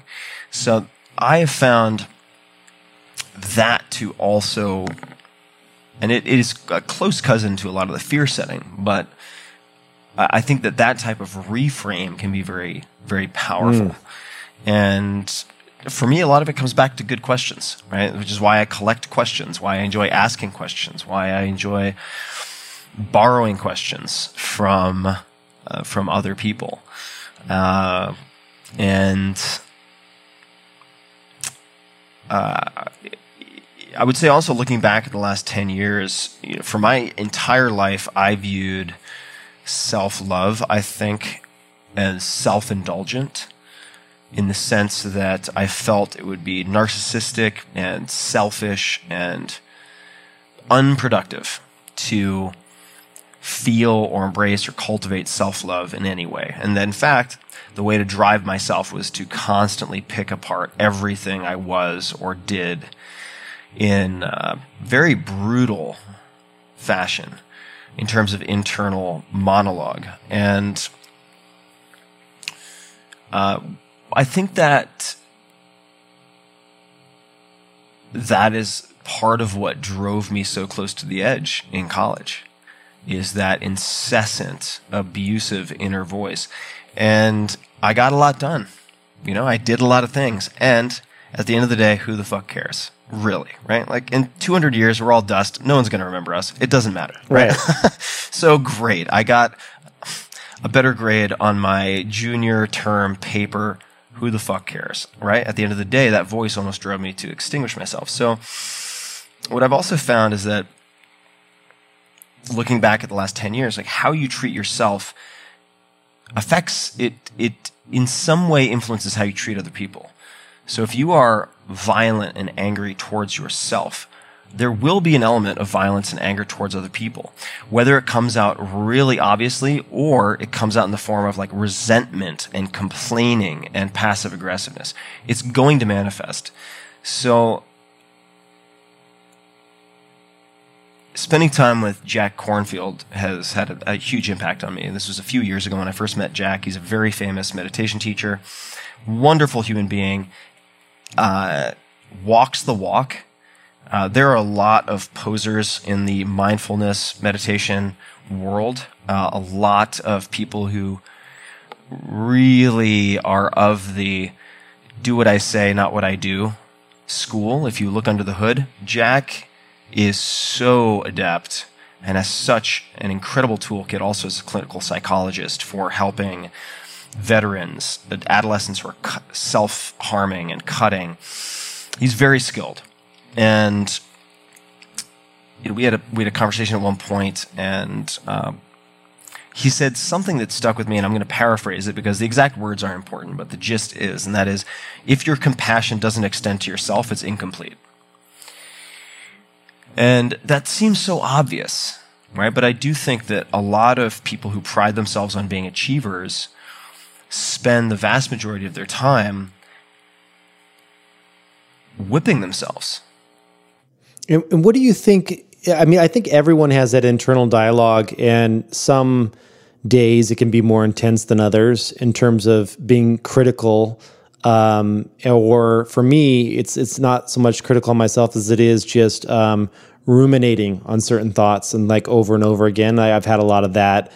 Um, how did you break out of that? Like, what was, and is it something that you still struggle with today? Like, if, if someone's listening to this and they're like, oh my God, that describes me to the T, like I have all these, I'm, I'm constantly so harsh on myself. What are the steps that someone would take?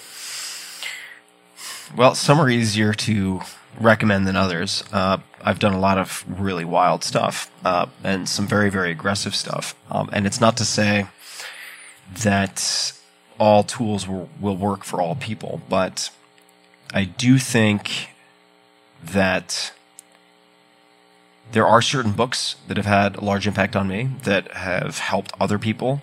And in fact, now that I think about it, I believe that one of them, Radical Acceptance by Tara Brach, was recommended to me by Darya, which, which mm. surprised the hell out of me because Darya is very sharp, scientifically minded, very skeptical, and at least back in the day, my experience with Darya was that anything remotely woo woo or hand wavy, she was just like, talk to the hand, not interested, right? So when yeah. she recommended this book, very generic title, and the subtitle I can't remember at the moment, but Radical Acceptance by Tara Brach, and I thought, oh my god, like has Darya had a had a frontal lobotomy? Like what happened? I don't know how yeah, this book would, would, make yeah. it through her filter, and it was incredibly helpful.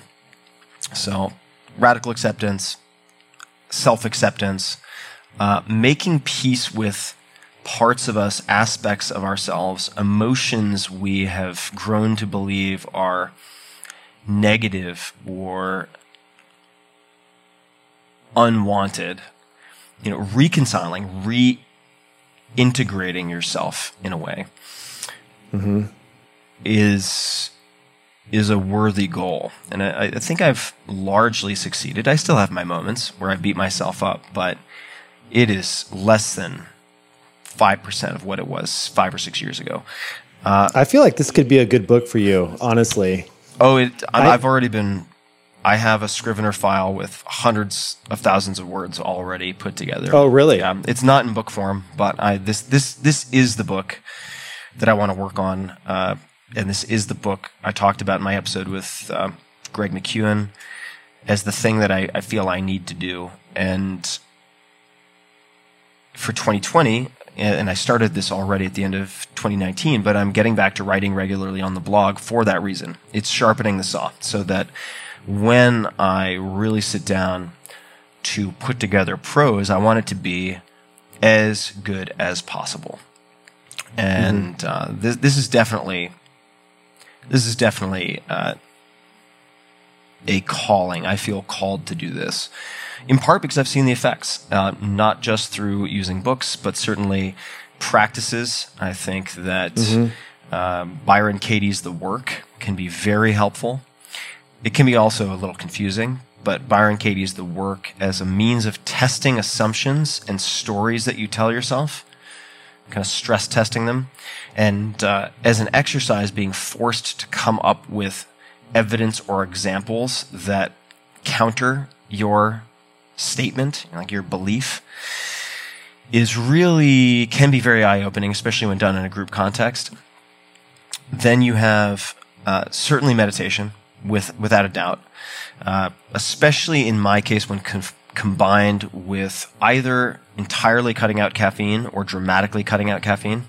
Mm-hmm. I, I that is that is non-trivial for me. That's that's tough to do. I, I did that uh, about a month and a half ago. I, I wanted to go one month without caffeine, and I I was weaning myself off a little too aggressively. Yeah.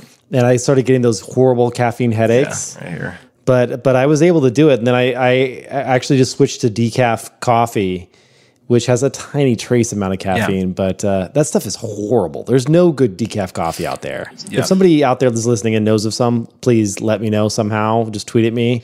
I'd really appreciate it. Yeah, it's it's. Uh, I tend to use my time in nature or time fasting, which I'll often do in nature. But my if I'm spending a lot of time in nature, let's just take this last Utah trip as an example. Unlike a day like today, where I am mostly sitting inside. If I'm mostly sitting inside, I have an oral fixation and I'll just drink iced tea and coffee all day because it's sitting in front of me and I'm looking for a fidget, just like I fidget with my you know, pen and flick my pen around. It's a fidget. Whereas if I'm in Utah and I want to get to fresh powder and I'm waking up early, I'll have a cup of coffee in the morning, but then I'm on the slopes or outside for at least a few hours when I am consuming nothing but water. And what I realize after a few days of that is that I feel like I've been meditating twice a day for a month, but, and perhaps being outside and skiing and so on is a form of meditation in and of itself. But suffice to say, often I've thought to myself, you can either meditate once or twice a day for two weeks or just cut your caffeine consumption down to one cup of coffee a day.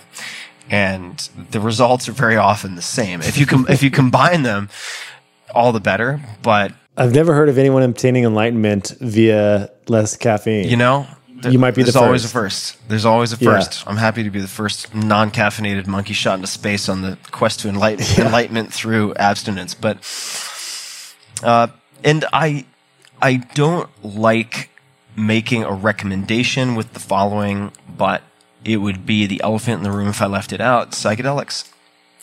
Responsible, supervised, facilitated sessions with psychedelics have provided a reset slash reformatting that is very difficult to achieve via other means. I don't think it's impossible, but it's very challenging. And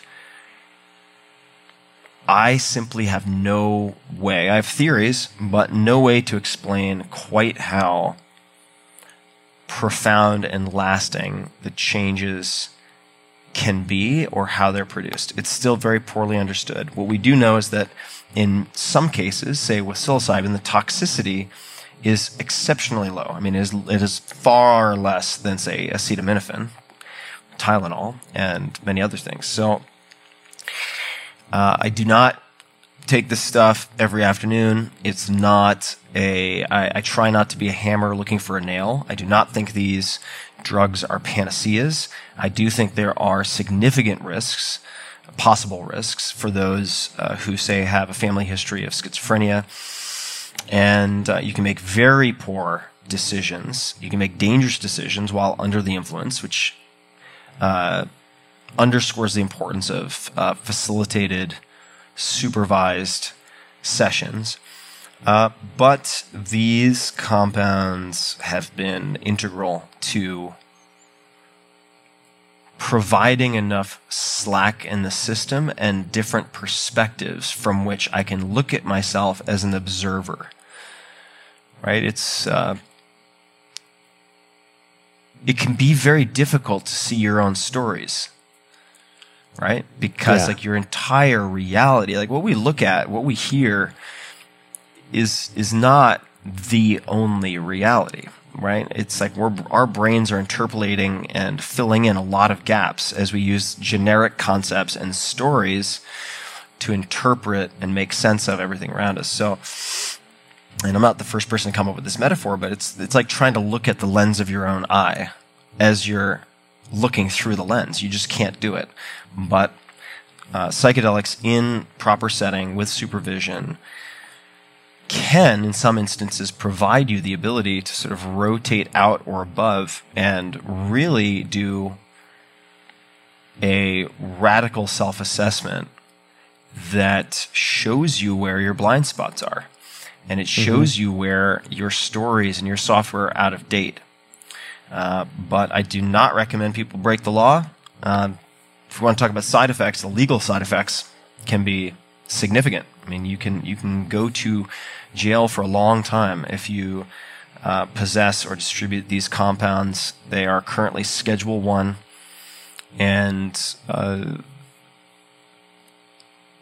this is why I'm dedicating. I've dedicated more capital and energy to psychedelic research than anything else in the last few years, and it is, I want to say, at least, uh, it is close to or more than all of the capital I've invested in startups over whatever it was, a yeah. almost ten year period. So if if this when this becomes a legal form of therapy, are we going to see Tim Ferriss branded psychedelic pop up shops uh, around the country? Tim Ferriss psychedelic treatment mall kiosks. Yeah, exactly. right next to it. Buy it directly from yeah. Five-Bullet Friday. Yeah, right next to XpresSpa in the airport. Like, right. Why travel sober when you could? Uh, would you ever be involved in anything like that, though? Like, I, I mean, all, all kidding aside, or yeah, is that I, you're I, just more interested on the research side? It's not just a question of interest. It's a question of maintaining a neutrality so I can be more effective. Right? I don't. Mm. I don't want people to question my motives, which is the same reason, by the way, I I did not invest in or create any supplement companies before 4-Hour Body. I could have mm. made tens of millions of dollars doing that easily. And I knew that because, as you know, I mean, I used to own sports nutrition companies. So yeah. I know how those businesses work. I could build one very easily. I have access to all the right people. And I didn't do it because I didn't want people to question my motives. I wanted to be as objective as possible and for people to view me as objective or as objective as possible. And in the world of psychedelics, I don't want to place any bets in a for profit capacity that would lead me to even subconsciously exert bias in who I help or what I help.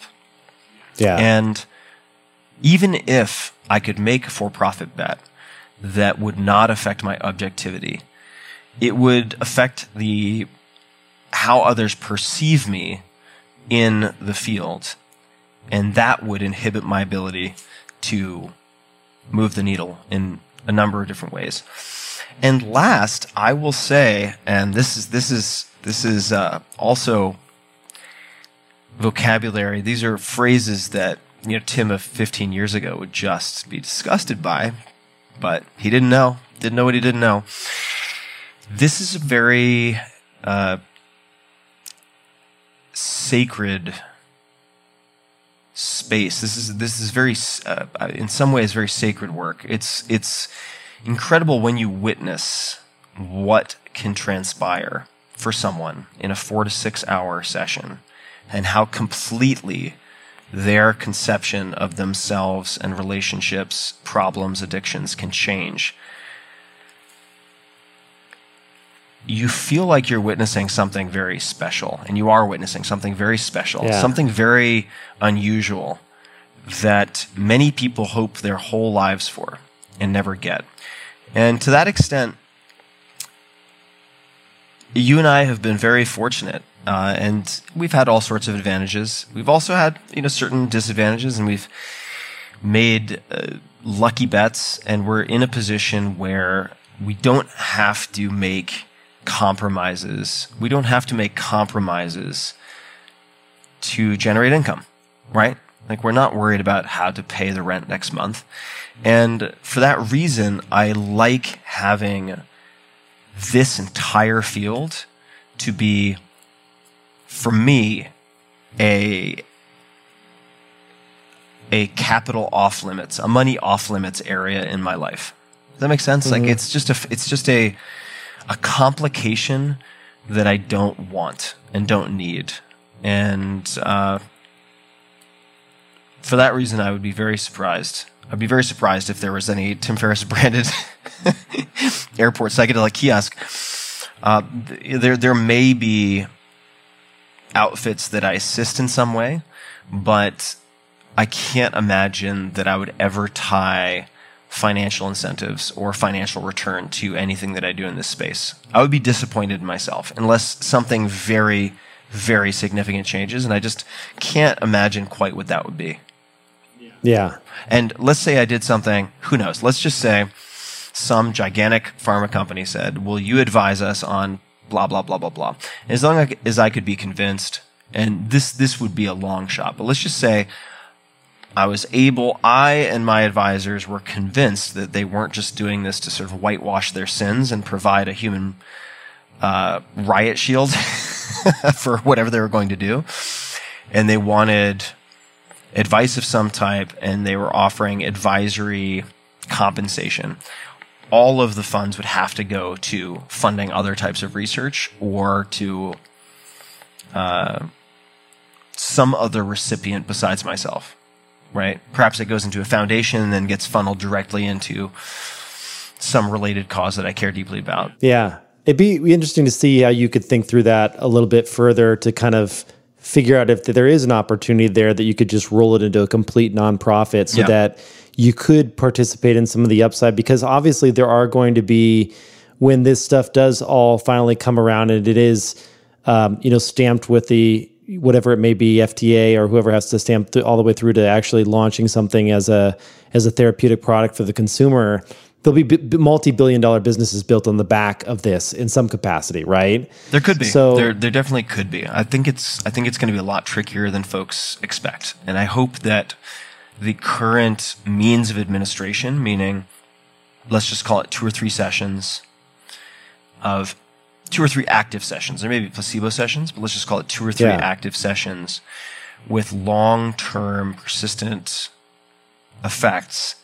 I hope that that does not get corrupted and replaced with some type of analog that is or close cousin that is then turned into a maintenance tool. In other words, I hope that the business priorities of drug developers do not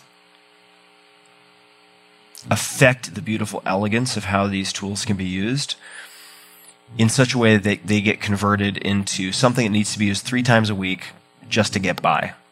And Right. uh, I, I absolutely expect there will be people who attempt to do that. Uh, but I would not want to, I certainly don't want to encourage that.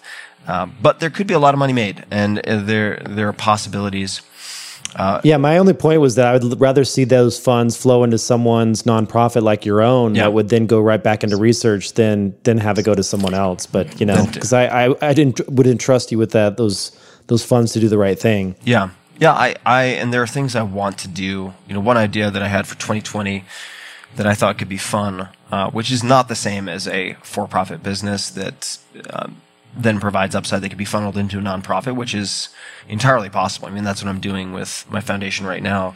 But uh, I've been I've been thinking about doing a high-end art auction, and I know people have done this in the past. I believe that uh, I want to say Leonardo DiCaprio has done a very good job of this. Don't know Leo personally, but the concept would be getting pieces donated, and I don't know if a. It's unlikely to me that a Sotheby's or a, uh, Christie's or someone would uh, would do this. They might, but to have incredible pieces of artwork donated by extremely famous artists, uh, and to take the proceeds and donate them to psychedelic research or scientific. Oh, dude, this you could have this happen in two seconds. I know a ton of the auction folks through my time at Hodinkee. Okay, great. So if you if you want to talk to any of the Christie's or Sotheby's or Phillips folks, like I mean, this is this happens already. Like for example, there's a an auction each year that's called Only Watch, and every one of the high end watch manufacturers will create a special one off limited edition watch, or not limited edition, but just one off, and they raise you know tens of millions of dollars for. Um, uh, I can't remember if it's muscular dystrophy or what, what the actual cause is, but it's a it's a wonderful cause and it it happens every year. Uh, this could be that for psychedelics. Yeah. So that excite that excites me, right? Because You have to do because it could be because it could be paintings, but it could also be watches. It could be anything. And what's so nice about that is people are bidding. Uh, there are certainly tax advantages for people who are buying these items. I would imagine, maybe, maybe not, but nonetheless, I mean, they're going to a good cause. They are paying for one of a kind, or at the very least, uh, highly sought after, scarce items that have value, sustained value, right? So you're not just kind of begging for money with your hat out. And what's so incredible about the psychedelic research space right now is that for, for 10 or 20 million dollars, I mean, you can potentially bend the arc of history. It's so nascent and so much can be done with so little that what would be considered a drop in the bucket for cancer research or any number of other conditions could actually lead to fundamental breakthroughs in an entirely new field. And not just breakthroughs as it relates to a specific compound, but breakthroughs in how we begin to understand how the mind and the brain work right? Where is where is the seat of consciousness? Does such a thing anatomically exist? I mean there are some these are real questions that people are investigating and i, I don't think we fully appreciate the implications of figuring some of that out. I mean it's Yeah. it's it's incredible. Oh, that's so cool. and there's so many artists as you know who suffer from Absolutely. depression from anxiety. That's why it's a no brainer. It's- this is yeah. like a perfect match. Like you Yeah. have people that su- suffer with something like that. I mean, where's you? You must know Banksy at this point, right? I don't. I would love to. If you have a connection, I want to. I would love to connect with Banksy for a million reasons, but I do not yet know Banksy. I did go to his hotel, yeah, in the Middle East, which was amazing and uh, pretty incredible. But I've I've I've studied him. I know of him. I'm very familiar with his work, but don't know him. I feel like if we can get him to commit a piece, Yeah. that's a good place to start. That would be a great place to start. I mean, and, and there that would be a great place to start. There are there are a number of artists I find absolutely incredible who, uh, you know, were they willing to participate, would uh, they would act as the lead domino that tips over everything else, right? Yeah. Because you, you don't need you really just need that first tenant, right? The first person who says, right. "I believe in this," uh, and you know, I haven't reached out to anyone at this point, but you know, one of my favorite artists in the world is David Hockney. He's so so incredible. You should check him out. Uh, and uh, there's there's a wonderful documentary about him called I want to say "Learning How to See" or "The Art of Seeing" that you should check out. And uh, such a just seems like such a beautiful human being, very well spoken, very humble, and you know, you it should be doable, right? This does not I- I- strike me as insane. Let's talk offline All right. because I, I have some people you should talk to. I think we can make this happen. That sounds really cool. All right, amazing, amazing. That's so exciting. The other thing that um, this is this is jumping around topic wise, but the other thing I want to start doing this year is something that I spoke with uh, Nick Thompson ages ago about, and that is hiring top tier writers at say I think the I think the uh, I think the rate he suggested was maybe two dollars a word or something like that, but really paying top dollar uh, for good long form journalists to write pieces on my blog, like to invest Oh, to, to investigate topics that would otherwise not get investigated. Right? I mean, I'll give you an example. Uh, I was having a long conversation with one of my closest friends about a week ago about how the preceding two days felt like two or three weeks. A lot of things had happened. We we'd moved locations a lot. We were spending a lot of time in backcountry doing really strong um, uh, physical exertion, and we both noticed that the last the preceding two days seemed it was like, oh my God, that happened two days ago. It seems like three weeks ago. And yet there are also weeks that go by where you're like, what the fuck did I do this week? Like, I know I was sitting around doing stuff, but like, it just went by like that. Yeah. So investigating, let's just say as one example, like investigating the expansion of time, right? How Yeah. can what are the what what does the science say?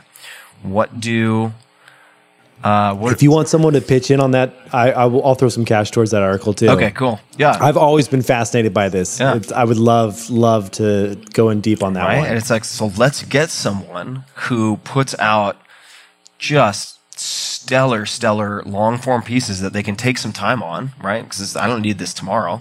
I'd love to have it tomorrow, but if it takes two months, if it takes three months, like, so be it. I care more about the quality. But to have like, let's just say to have five of those at any given time in motion, I, I it just seems like a, an excellent use of money. And yeah, uh, or there are certain people I, I would love to have profiles, right? Like people who are doing incredible, weird things that are never, I don't, I don't think would ever make it onto the radar of some of the larger publications I respect, but they're just, they, they already have, I would imagine, an, an abundance of wonderful ideas.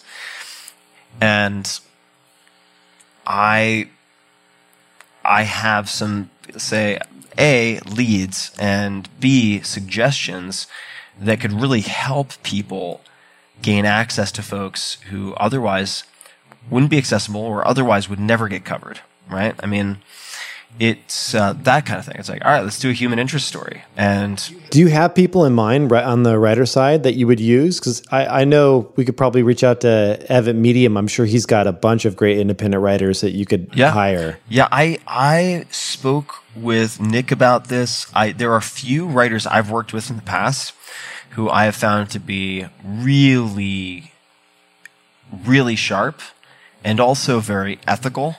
Uh, those two don't always go together, as we know, which is a, a huge bummer. Um, that's another thing I've learned in the last 10 years is like hire for uh, reliability and trustworthiness and attitude first. Uh, lots of skilled, smart people out there who um, may not have the best ethical compass, so you have to really guard against that. But uh, there are there are a number of writers I've worked with who have uh, done fantastic work, and uh, they're they're on the short list. They're kind of the the the, the first list that I have, but uh, there are so many there are so many great writers out there. Right? There, it should be it should be possible to get someone since I would be the editor, so to speak, right? And Yeah. I have no uh, delusions of thinking I'm David Remnick of the New Yorker or anything. Like I, I do not think that I am the best editor in the world, but nonetheless, it's my blog, so I have to look at this stuff, and I'm pretty good. Like I think I'm a very fair. Uh, ed- I've edited a lot of my friends' books um, because I can't not edit if they give me something to review. But I would be bringing these people in because they are ostensibly, I mean, uh, almost certainly better writers than I am. Uh, so that's really exciting to me. Just to just to kick the tires and try it, you know. Yeah, that's awesome. Uh, and it's it's also one of those examples of like one decision that removes a lot of decisions. It's like let's just time is a non-renewable resource. Uh, I'm very confident I can make money back if I need to. Let me just place some bets and let people run, you know? And then it's like, oh, lo and behold, like three months later, an email comes in, got a first draft or got a third draft, whatever it might be. Uh, that would be very exciting to me. Uh, yeah, what else have what else have you uh, put on your list of things to remember for 2020, pay attention to, or just notes from the last last decade? I've got one, but I'm gonna I'm gonna hold on to it because uh, we can talk about it in a little in a little bit. Not that we have to go for five hours, but um, anything else that comes to mind that you'd like to mention?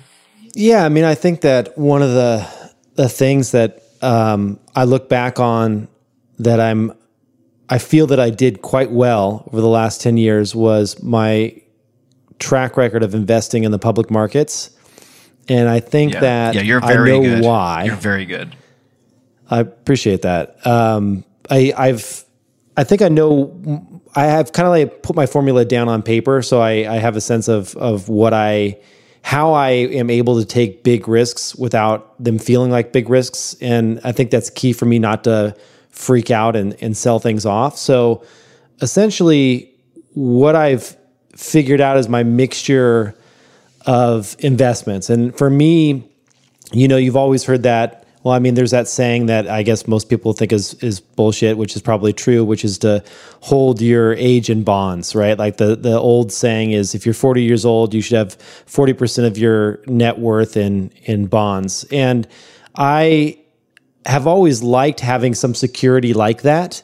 Um, I think that that is not a wise strategy for young investors because I think they are too heavily weighted in safer investments when they should be taking the most risk up front. But um, now that I am into my 40s, I don't think of it as just bonds. I think of it as what are some safer investments that I can have that 40% in. So that could be, you know, higher yield bonds. It could be dividend paying stocks that are blue chip, um, you know, dividend stocks that I that I, I hold in a, a, basket or an index. But the thing that that's exotic th- animal nothing, farms. Exactly. you know, you know my investment types, but that there's nothing. That's all you can repick that all this kind of stuff up in any investment book. What I have done that is different is that I've said that 20% of my net worth, whatever that may be, is going to go into ultra risky investments, but only ones that kind of soup to nuts I understand at a very, very deep level. So that means these really risky tech investments for me and um, that has led to you know early investments in Bitcoin, early investments in in Apple. You know, I remember when Apple came out with uh, OS 10, the first version, and I was just blown away. And I knew this was such a brilliant new direction for the company. That was in 2001.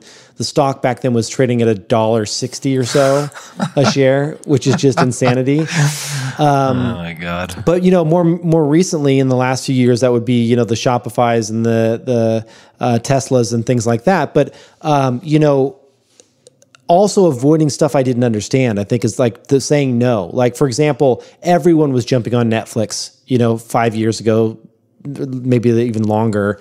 Um, I didn't understand it. I didn't understand how this wouldn't become just like the music business and how it would be the margins would be ultra thin. I had no idea about creating original content, what those costs, what the cost structure for that would be. It was something that a lot of my friends were making fantastic returns on, but something that I ended up not buying. And I, I missed out on that one, but that's fine because I was able to concentrate my bets on things that products not only that I used and enjoyed, but under understood completely. And um, that for me, taking that that 20% of my investments and focusing them on things that I believe that could truly have, you know, 25 to 50, uh, 50x returns over the next couple decades, I think has been key in kind of growing my my net worth over time. So we're talking about, or you're talking about, buy decisions. Right? How do you decide? What's your framework for deciding when to sell things, if you have one? And it could be any category or all categories, but you're somewhat famous for telling me what you're going what you're going to buy and then not telling me six months later when you sell it all. yeah, I mean, I think that the the thing is has the underlying. No, that's true. I think, and then eighteen months later, I'm like, oh man, tough, Tim's like, tough quarter, huh? You're like, I sold that a year and a half ago. I'm like, oh, you exactly, fucking exactly. bastard. Well, well, I, I think like have the underlying uh, fundamentals of the business changed, you know, and I think that if the answer is yes, then I consider selling. If the answer is no, but you're seeing a decline due to other market turbulence, then that's actually when I buy more. So if I see a big massive dip and it has nothing to do with the company, but it was just something that came out of Trump's mouth, like I'm going to double down and pick up some more stock on sale, right? So, um, you know, and then also working with your tax accountant so you know when you could take some gains off the table and tax wise it makes sense for you. But I would say that. Um, you know, I, I am even more skeptical and scared of stocks like Netflix today because I look at all the other entrants in the market over the that you know are both coming and have recently launched, whether it be Apple TV's streaming services or um, you know the new Disney Plus or you know Peacock, which is coming out. There's going to be so much competition for that five to ten dollar a month kind of cable plus plus that uh, it, it's it's a little frightening. But um, you know, so it's that's how I, you know, when I look at shop, well, also I think there's there's a couple things. One, what's the total addressable market of this business? So, you know, how big is the is the the TAM there and do they have room to grow? So Shopify today, you know, I, I can't, I'm not sure where they're at, 50 some billion dollar company. They were around five early on. And, and well, actually, dude, Shopify was the one that you're probably killing yourself over. Yeah, I am. I made a terrible, terrible, terrible decision. Well, you know that I am. I have a history now. I've I have improved, but You were I'm- an advisor to them before they went public. when they had eight employees. So I was with Oh, them from lordy. day not day one, but very early, and I panic sold. I panic sold, and uh, that was maybe right after lockup expired. So this would be like whatever that is, six months after IPO, and I just made a terrible, terrible decision and sold a bunch of it.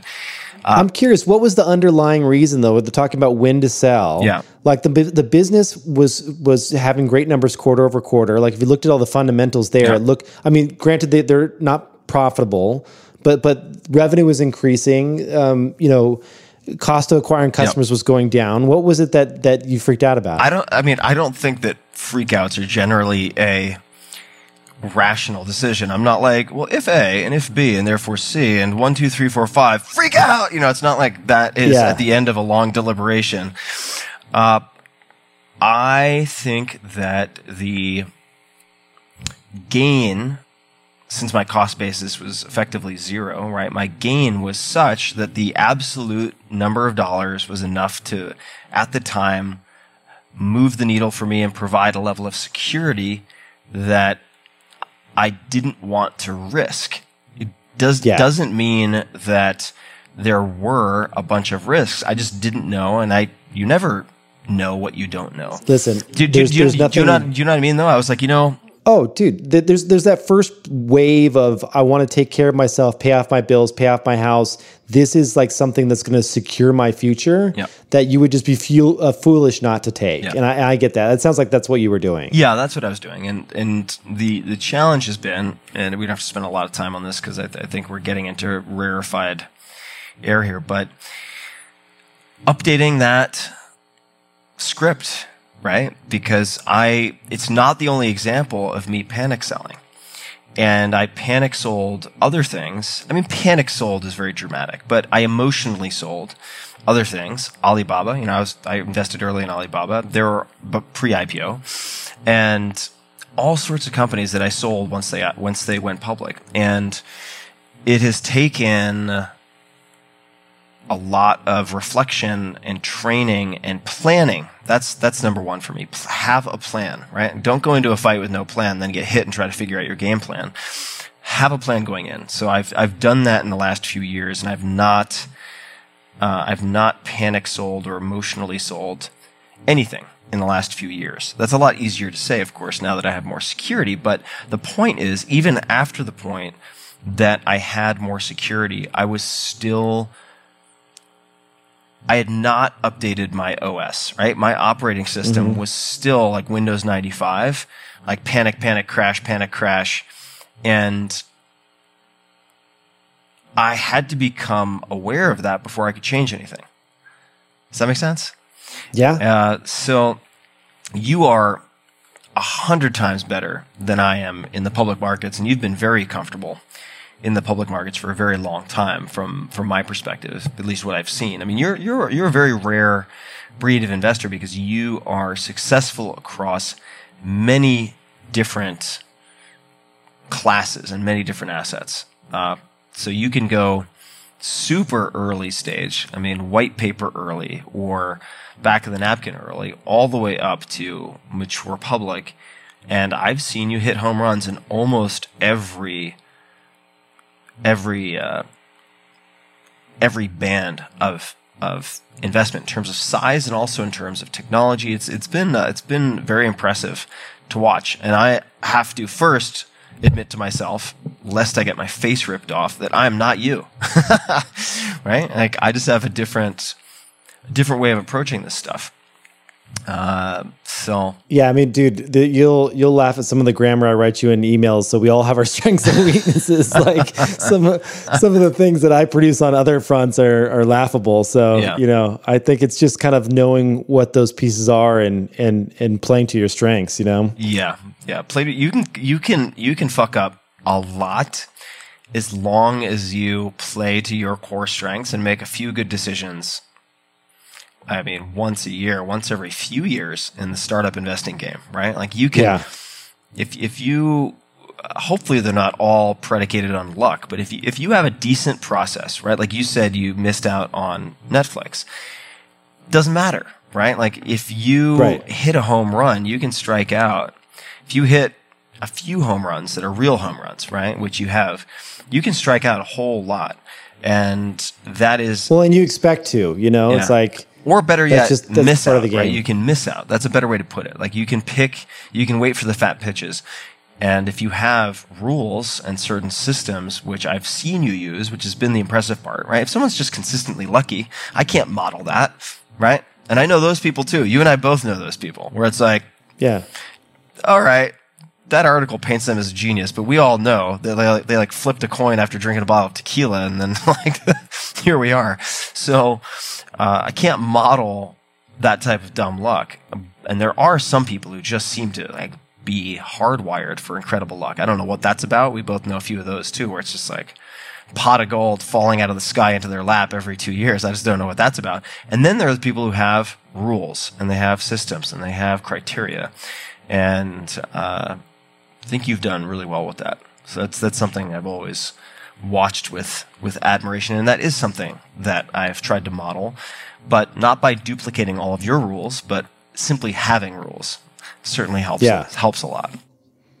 Yeah, and I mean, I think that the the one thing I want to emphasize on that last little piece that we talked about on the investing side, the reason why eighty percent of my stuff is in you know standard boring index funds, bond funds, things like that, is because I know how risky the rest of it is, and uh, you know I expect to lose a lot of it. So I would never advocate. Well, first of all, I'm not I'm not in the, even in the position to give investment advice. I'm not legally allowed to, but I wouldn't um, I wouldn't advocate you know investing more than you can lose because you you never know because there's so many other factors. You can have the best company on earth, and you could have a downturn in the market that's going to last a decade, and you're still going to be underwater. And so it's you know you always have to factor that in as well. Yeah. I'm still, I would consider myself super conservative. And I, and I also want to emphasize, or maybe clarify is the right word, that you talk about ultra risky, right? 20% ultra risky. And it's true that each of those bets you place independently could be considered ultra risky. But you, maybe you could speak to this, but I mean, you also have a portfolio approach and certain advantages, right? Informational advantage and so on. I'm not talking about uh, any public stuff, but with with these super early stage companies with different types of, of currencies and so on, uh, meaning cryptocurrencies and and uh, blockchain and, and whatnot, that you have. You think about portfolio construction and you think about allocation. You think about bet sizing, right? So that these individually ultra risky bets, when viewed in total, uh, underscore the possibility that each of them could say return the fund, so to speak, right? Right. So even though it's an ultra risky, it's it's a collection of ultra risky assets. The way that you approach it, while still risky, certainly, uh, stands a very high likelihood of success. Right? That's right. Yeah. Yeah. I mean, that's a classic venture rule that, you know, it depends on whose math you're looking at, but, you know, 80, 80, 80 plus percent of the deals that you do will go to zero, you know, but the ones that do make it, you're hoping are, are the massive, you know, thousand X kind of fund makers that, that you, that you can find, especially at the really early stage. But, um, yeah, that's that's part of part of getting comfortable with all that is is saying goodbye and not taking it, you know, when when things don't work out and and not taking it personally. Just realize it's the the riskiest thing that you can do, and something the biggest mistake I see angel investors make, without a doubt, is they go out and do two deals, they go out and do three deals. You know, they'll say, I, would much rather, and this is how I started out in the early days. I went out and placed five to ten thousand dollar bets which on from an angel's uh, point of view is is really minimal dollars because you know most Silicon Valley angels are doing 25 to 100k you know chunks uh, when they invest in a startup. I didn't have that kind of money, but I knew the math, and the math is that most of them are going to go to zero. And so if that's the case, rather than have two companies at 25k a piece and say I'm done, I'd rather you know go out and have a whole dozen of them at a much lower you know five to ten thousand dollar kind of range and have a greater chance that I will find one of those crazy unicorns that's going to return all the the the rest of them so, so or cover for the rest of them. So that um, whenever I meet someone that's looking to get into that side of investing on the angel side, it's always uh, do more at at uh, with less dollars in, and then if you have the opportunity to buy up in the future with with pro rata, and you do see something that looks like it's going to win, um, you could because you're already on the cap table, you can you know go in and, and purchase more shares um, in future rounds of financing. Yeah, we're getting we're getting into the the nitty gritty here, but Yeah. yes, that that could be a whole separate conversation on reserving a portion of your sort of annual budget for follow on with the pro rata and all that. But we won't. We we we can save that for for our next random show. Yeah, uh, one thing that I, a last little thing I will say that I think is is more broadly applicable is you mentioned like how do you decide when to sell, Yeah. and this could be applied to to public market investing, which most people are comfortable with. You know, when your allocation in that in that risky, ultra risky category outpaces and outgrows where all of a sudden that was 20% but now it's actually 40% of your portfolio then you need to rebalance and that's that's when you can do that Yeah, the most fun is when you're ultra risky has you locked up, so all of a sudden you're like ninety percent. You can't sell a goddamn thing. That's always a really stress-free experience. Uh, very important. That is an important. And um, what should we close with? Any last thoughts? I mean, one one takeaway that I've had from the last ten years, and I have actually become much better at this. Uh, much better at following my own advice. I remember Sam Harris once, I think he said to me, or maybe he wrote it somewhere, but that you know, wisdom is largely taking your own advice. yeah There's a quote, and I can't remember the attribution. Somebody on the internet can certainly tell us, and I'll put it in the show notes. But that living well is the best revenge. That quote has really been important to me in the last few years, and it comes back to what what we were discussing or what I was saying much earlier about treating myself with anger and trying to really replace that with more acceptance and understanding and compassion uh, which I always focused outward. I never really focused it inward. And a byproduct of that, meaning being less angry with myself, was trying to cultivate directing less anger at other people also. And I was never a yell and scream, throw plates against the wall kind of guy, but I would feel intense anger uh, when I was wronged or felt wronged, right? And I mean, if you've been in the business world long enough, or if you've had enough relationships, like you've been fucked at some point, and not in the, and not in the good way. And I would get very, I would get very upset, and I would uh, fantasize. I wouldn't always actualize, but I'd fantasize about the kind of eye for an eye type retaliation. And the reality was that that I, I very, very rarely indulged in that. But you rarely took eyes I very rarely took. I very rarely took eyes. Uh, as Colonel Hackworth, what's his first name? I'm blanking. Once that? sometimes it is entirely appropriate to smash a mosquito with a sledgehammer, something like that, or smash a fly with a sledgehammer. I think there is a time and place for that. Don't get me wrong, but you know, one doesn't want to set precedent in some unfavorable way. But the the point being that I've been I've become much better, and I'm not going to mention this person by name, but very well known person has as a reminder on his screensaver on his laptop, let it go. And this is a very accomplished person. I actually consider him to be very zen and emotionally resilient and calm. Nonetheless, he has that reminder, let it go, on his desktop. And I have realized tying in this sort of energetic management that like living well is the best revenge. If someone's really fucked you and they're that person, chances are they're not very happy, right? Uh, that's not always the case. There are some super aggressive, Dr. Evil, narcissist, uh, assholes who are quite happy. I hate to tell people out there, but they do exist. Nonetheless, a lot of the people who do awful things or break their word or whatever are pretty miserable. And like letting them wallow in their own misery and not engaging because it will contaminate your experience, uh, has been really key for me. Letting it go. Uh, to the extent Yeah. possible, right? And and just like living well is the best revenge has has really stuck with me, right? Like the best thing you I can think- do is, yeah, live your life. I think what you just said was is really uh, it's it's interesting in that the way I've always looked at it is if someone is being very verbally aggressive with you or angry or or trying to push their energy onto you, if you take that and carry it on and then release it to other people, you're just furthering their agenda of spreading that that energy. And it's it's letting it go is just the ability to actually set them free in a way. You're Yeah. releasing that negative energy and you're just like letting it dissipate. Yeah.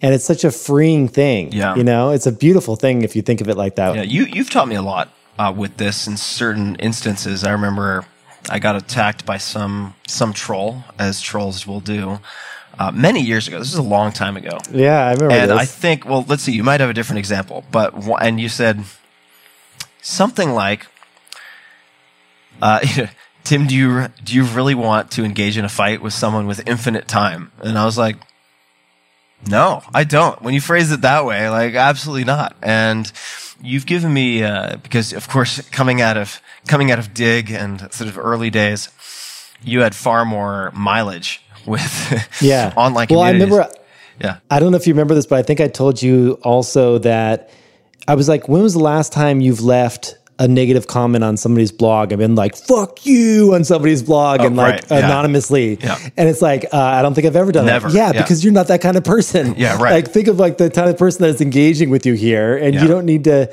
it's just the, the one thing people don't realize about the internet and that I learned through a school of hard knocks is that just like in society, if you were to go and put 500 people in a room, there are going to be some assholes in that room. Right. Some like completely dicks that are mean spirited people that want to see other people in misery. The internet is no different. Like you get a group of people of thousands, hundreds of thousands, and there are groups of very evil people. like Yeah. you can, if you know that, then you can just be like, oh, that's just one of those evil people. You yeah, know? yeah, yeah, exactly. It's you know when you walk by them on the sidewalk, you may not notice, but they're there. And uh, I you know another quote that is kind of stuck with me, and I'm blanking on the attribution. This is a very famous quote. Uh, but the paraphrase is, you know, don't wrestle with pigs because it just makes it makes you filthy and it makes the pig happy. And it's just like, oh, interesting. and it's like, yeah, like there's there's there's there's nothing to be there's very little to be to be gained from engaging with that. Um, so Yeah. So my final quote for the day Yeah. uh, on my side, since you gave yours, um, is from that Michael Singer course that I took on surrender, which I think is a phenomenal video course. But he says something in there that stuck with me, um, where he says, "Serve the moment," which I thought was really interesting. Um, just this idea of being so present that you are just serving that moment in time. Uh, it's just a beautiful thing if you can pull it off. how do you how do you use that?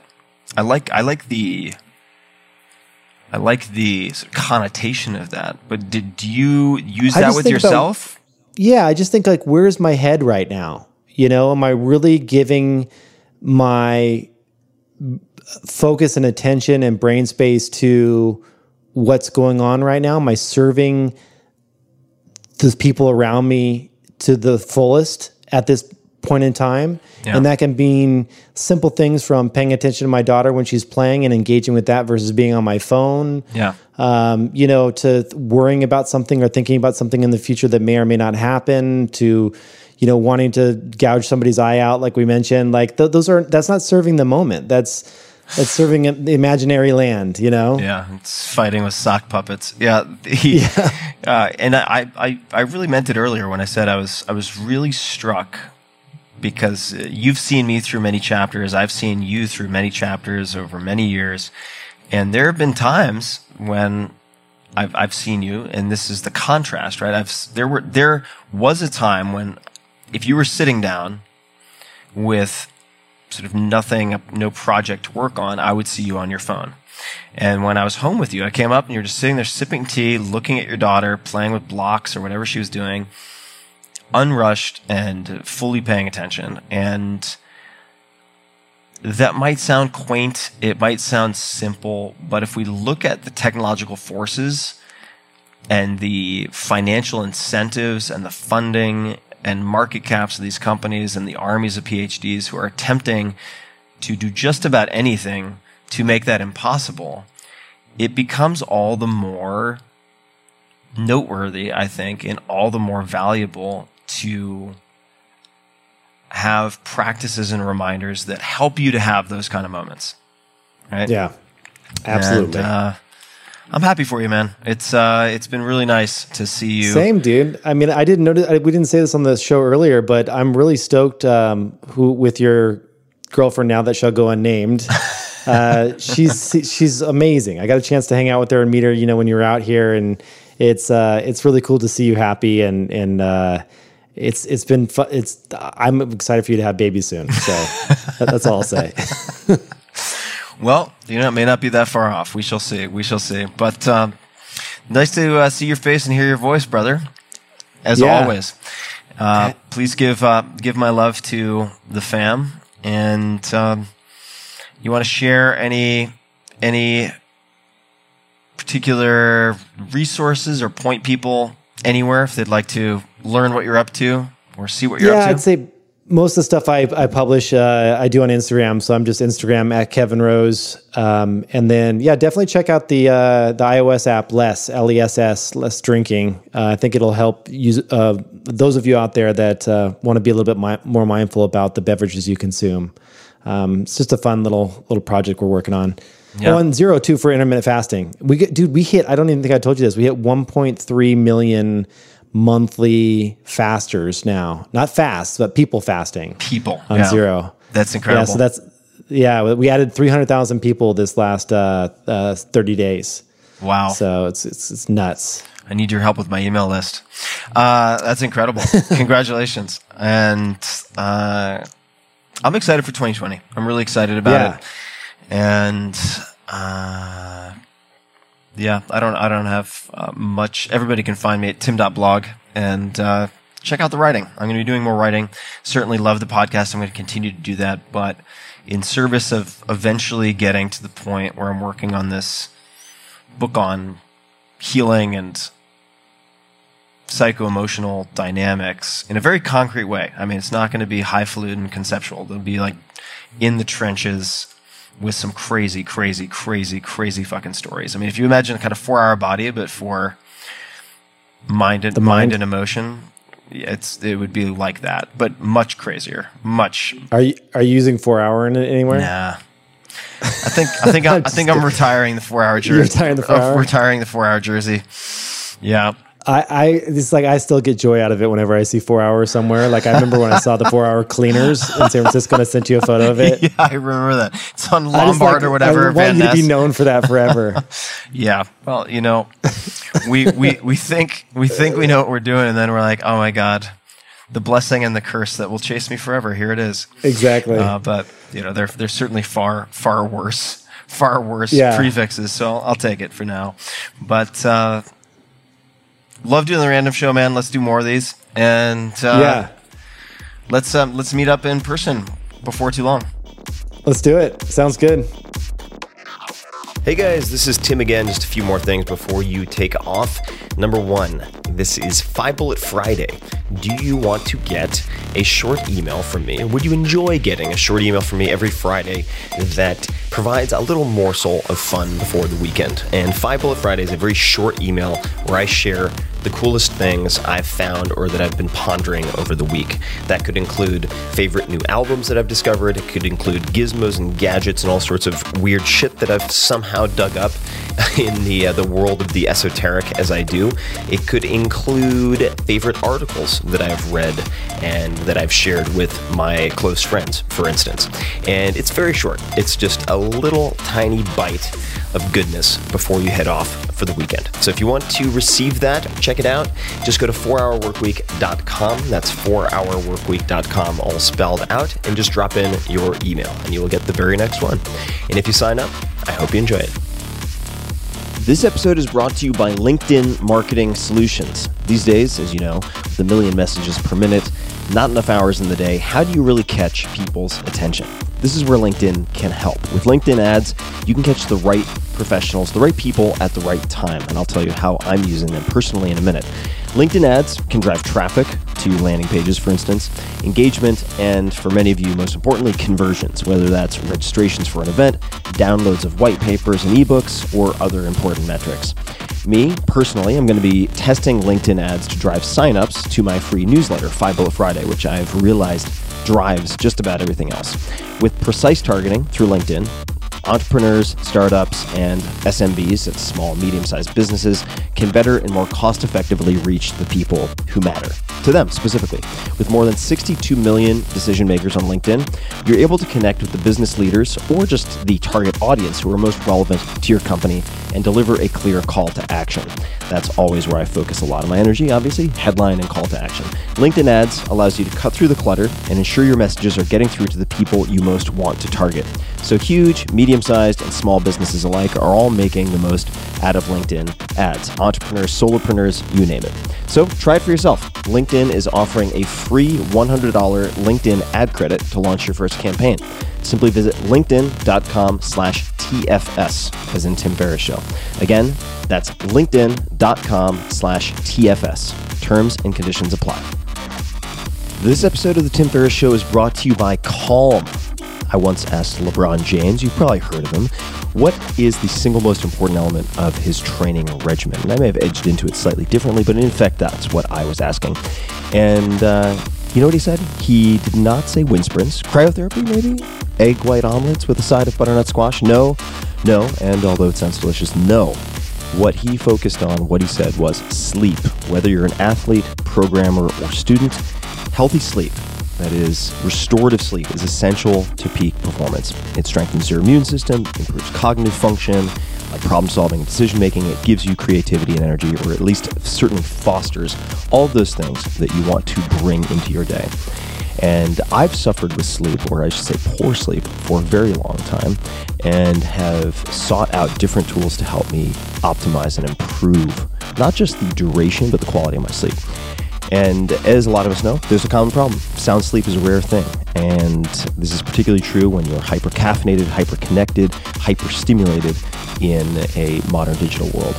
But there is a place to get rest, and that is Calm, the number one app for sleep, downloaded by more than 60 million people.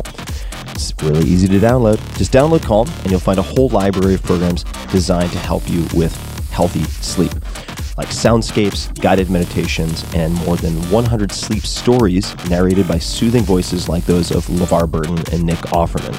Right now, listeners of The Tim Ferriss Show, that's you guys, get 40% off a Calm premium subscription at calm.com slash Tim. That's C-A-L-M dot com slash Tim. To quote LeBron himself, you want to seize the day, you got to sleep the night. Check it out. Go to calm.com slash Tim. Get calm and get better sleep. Time to restore.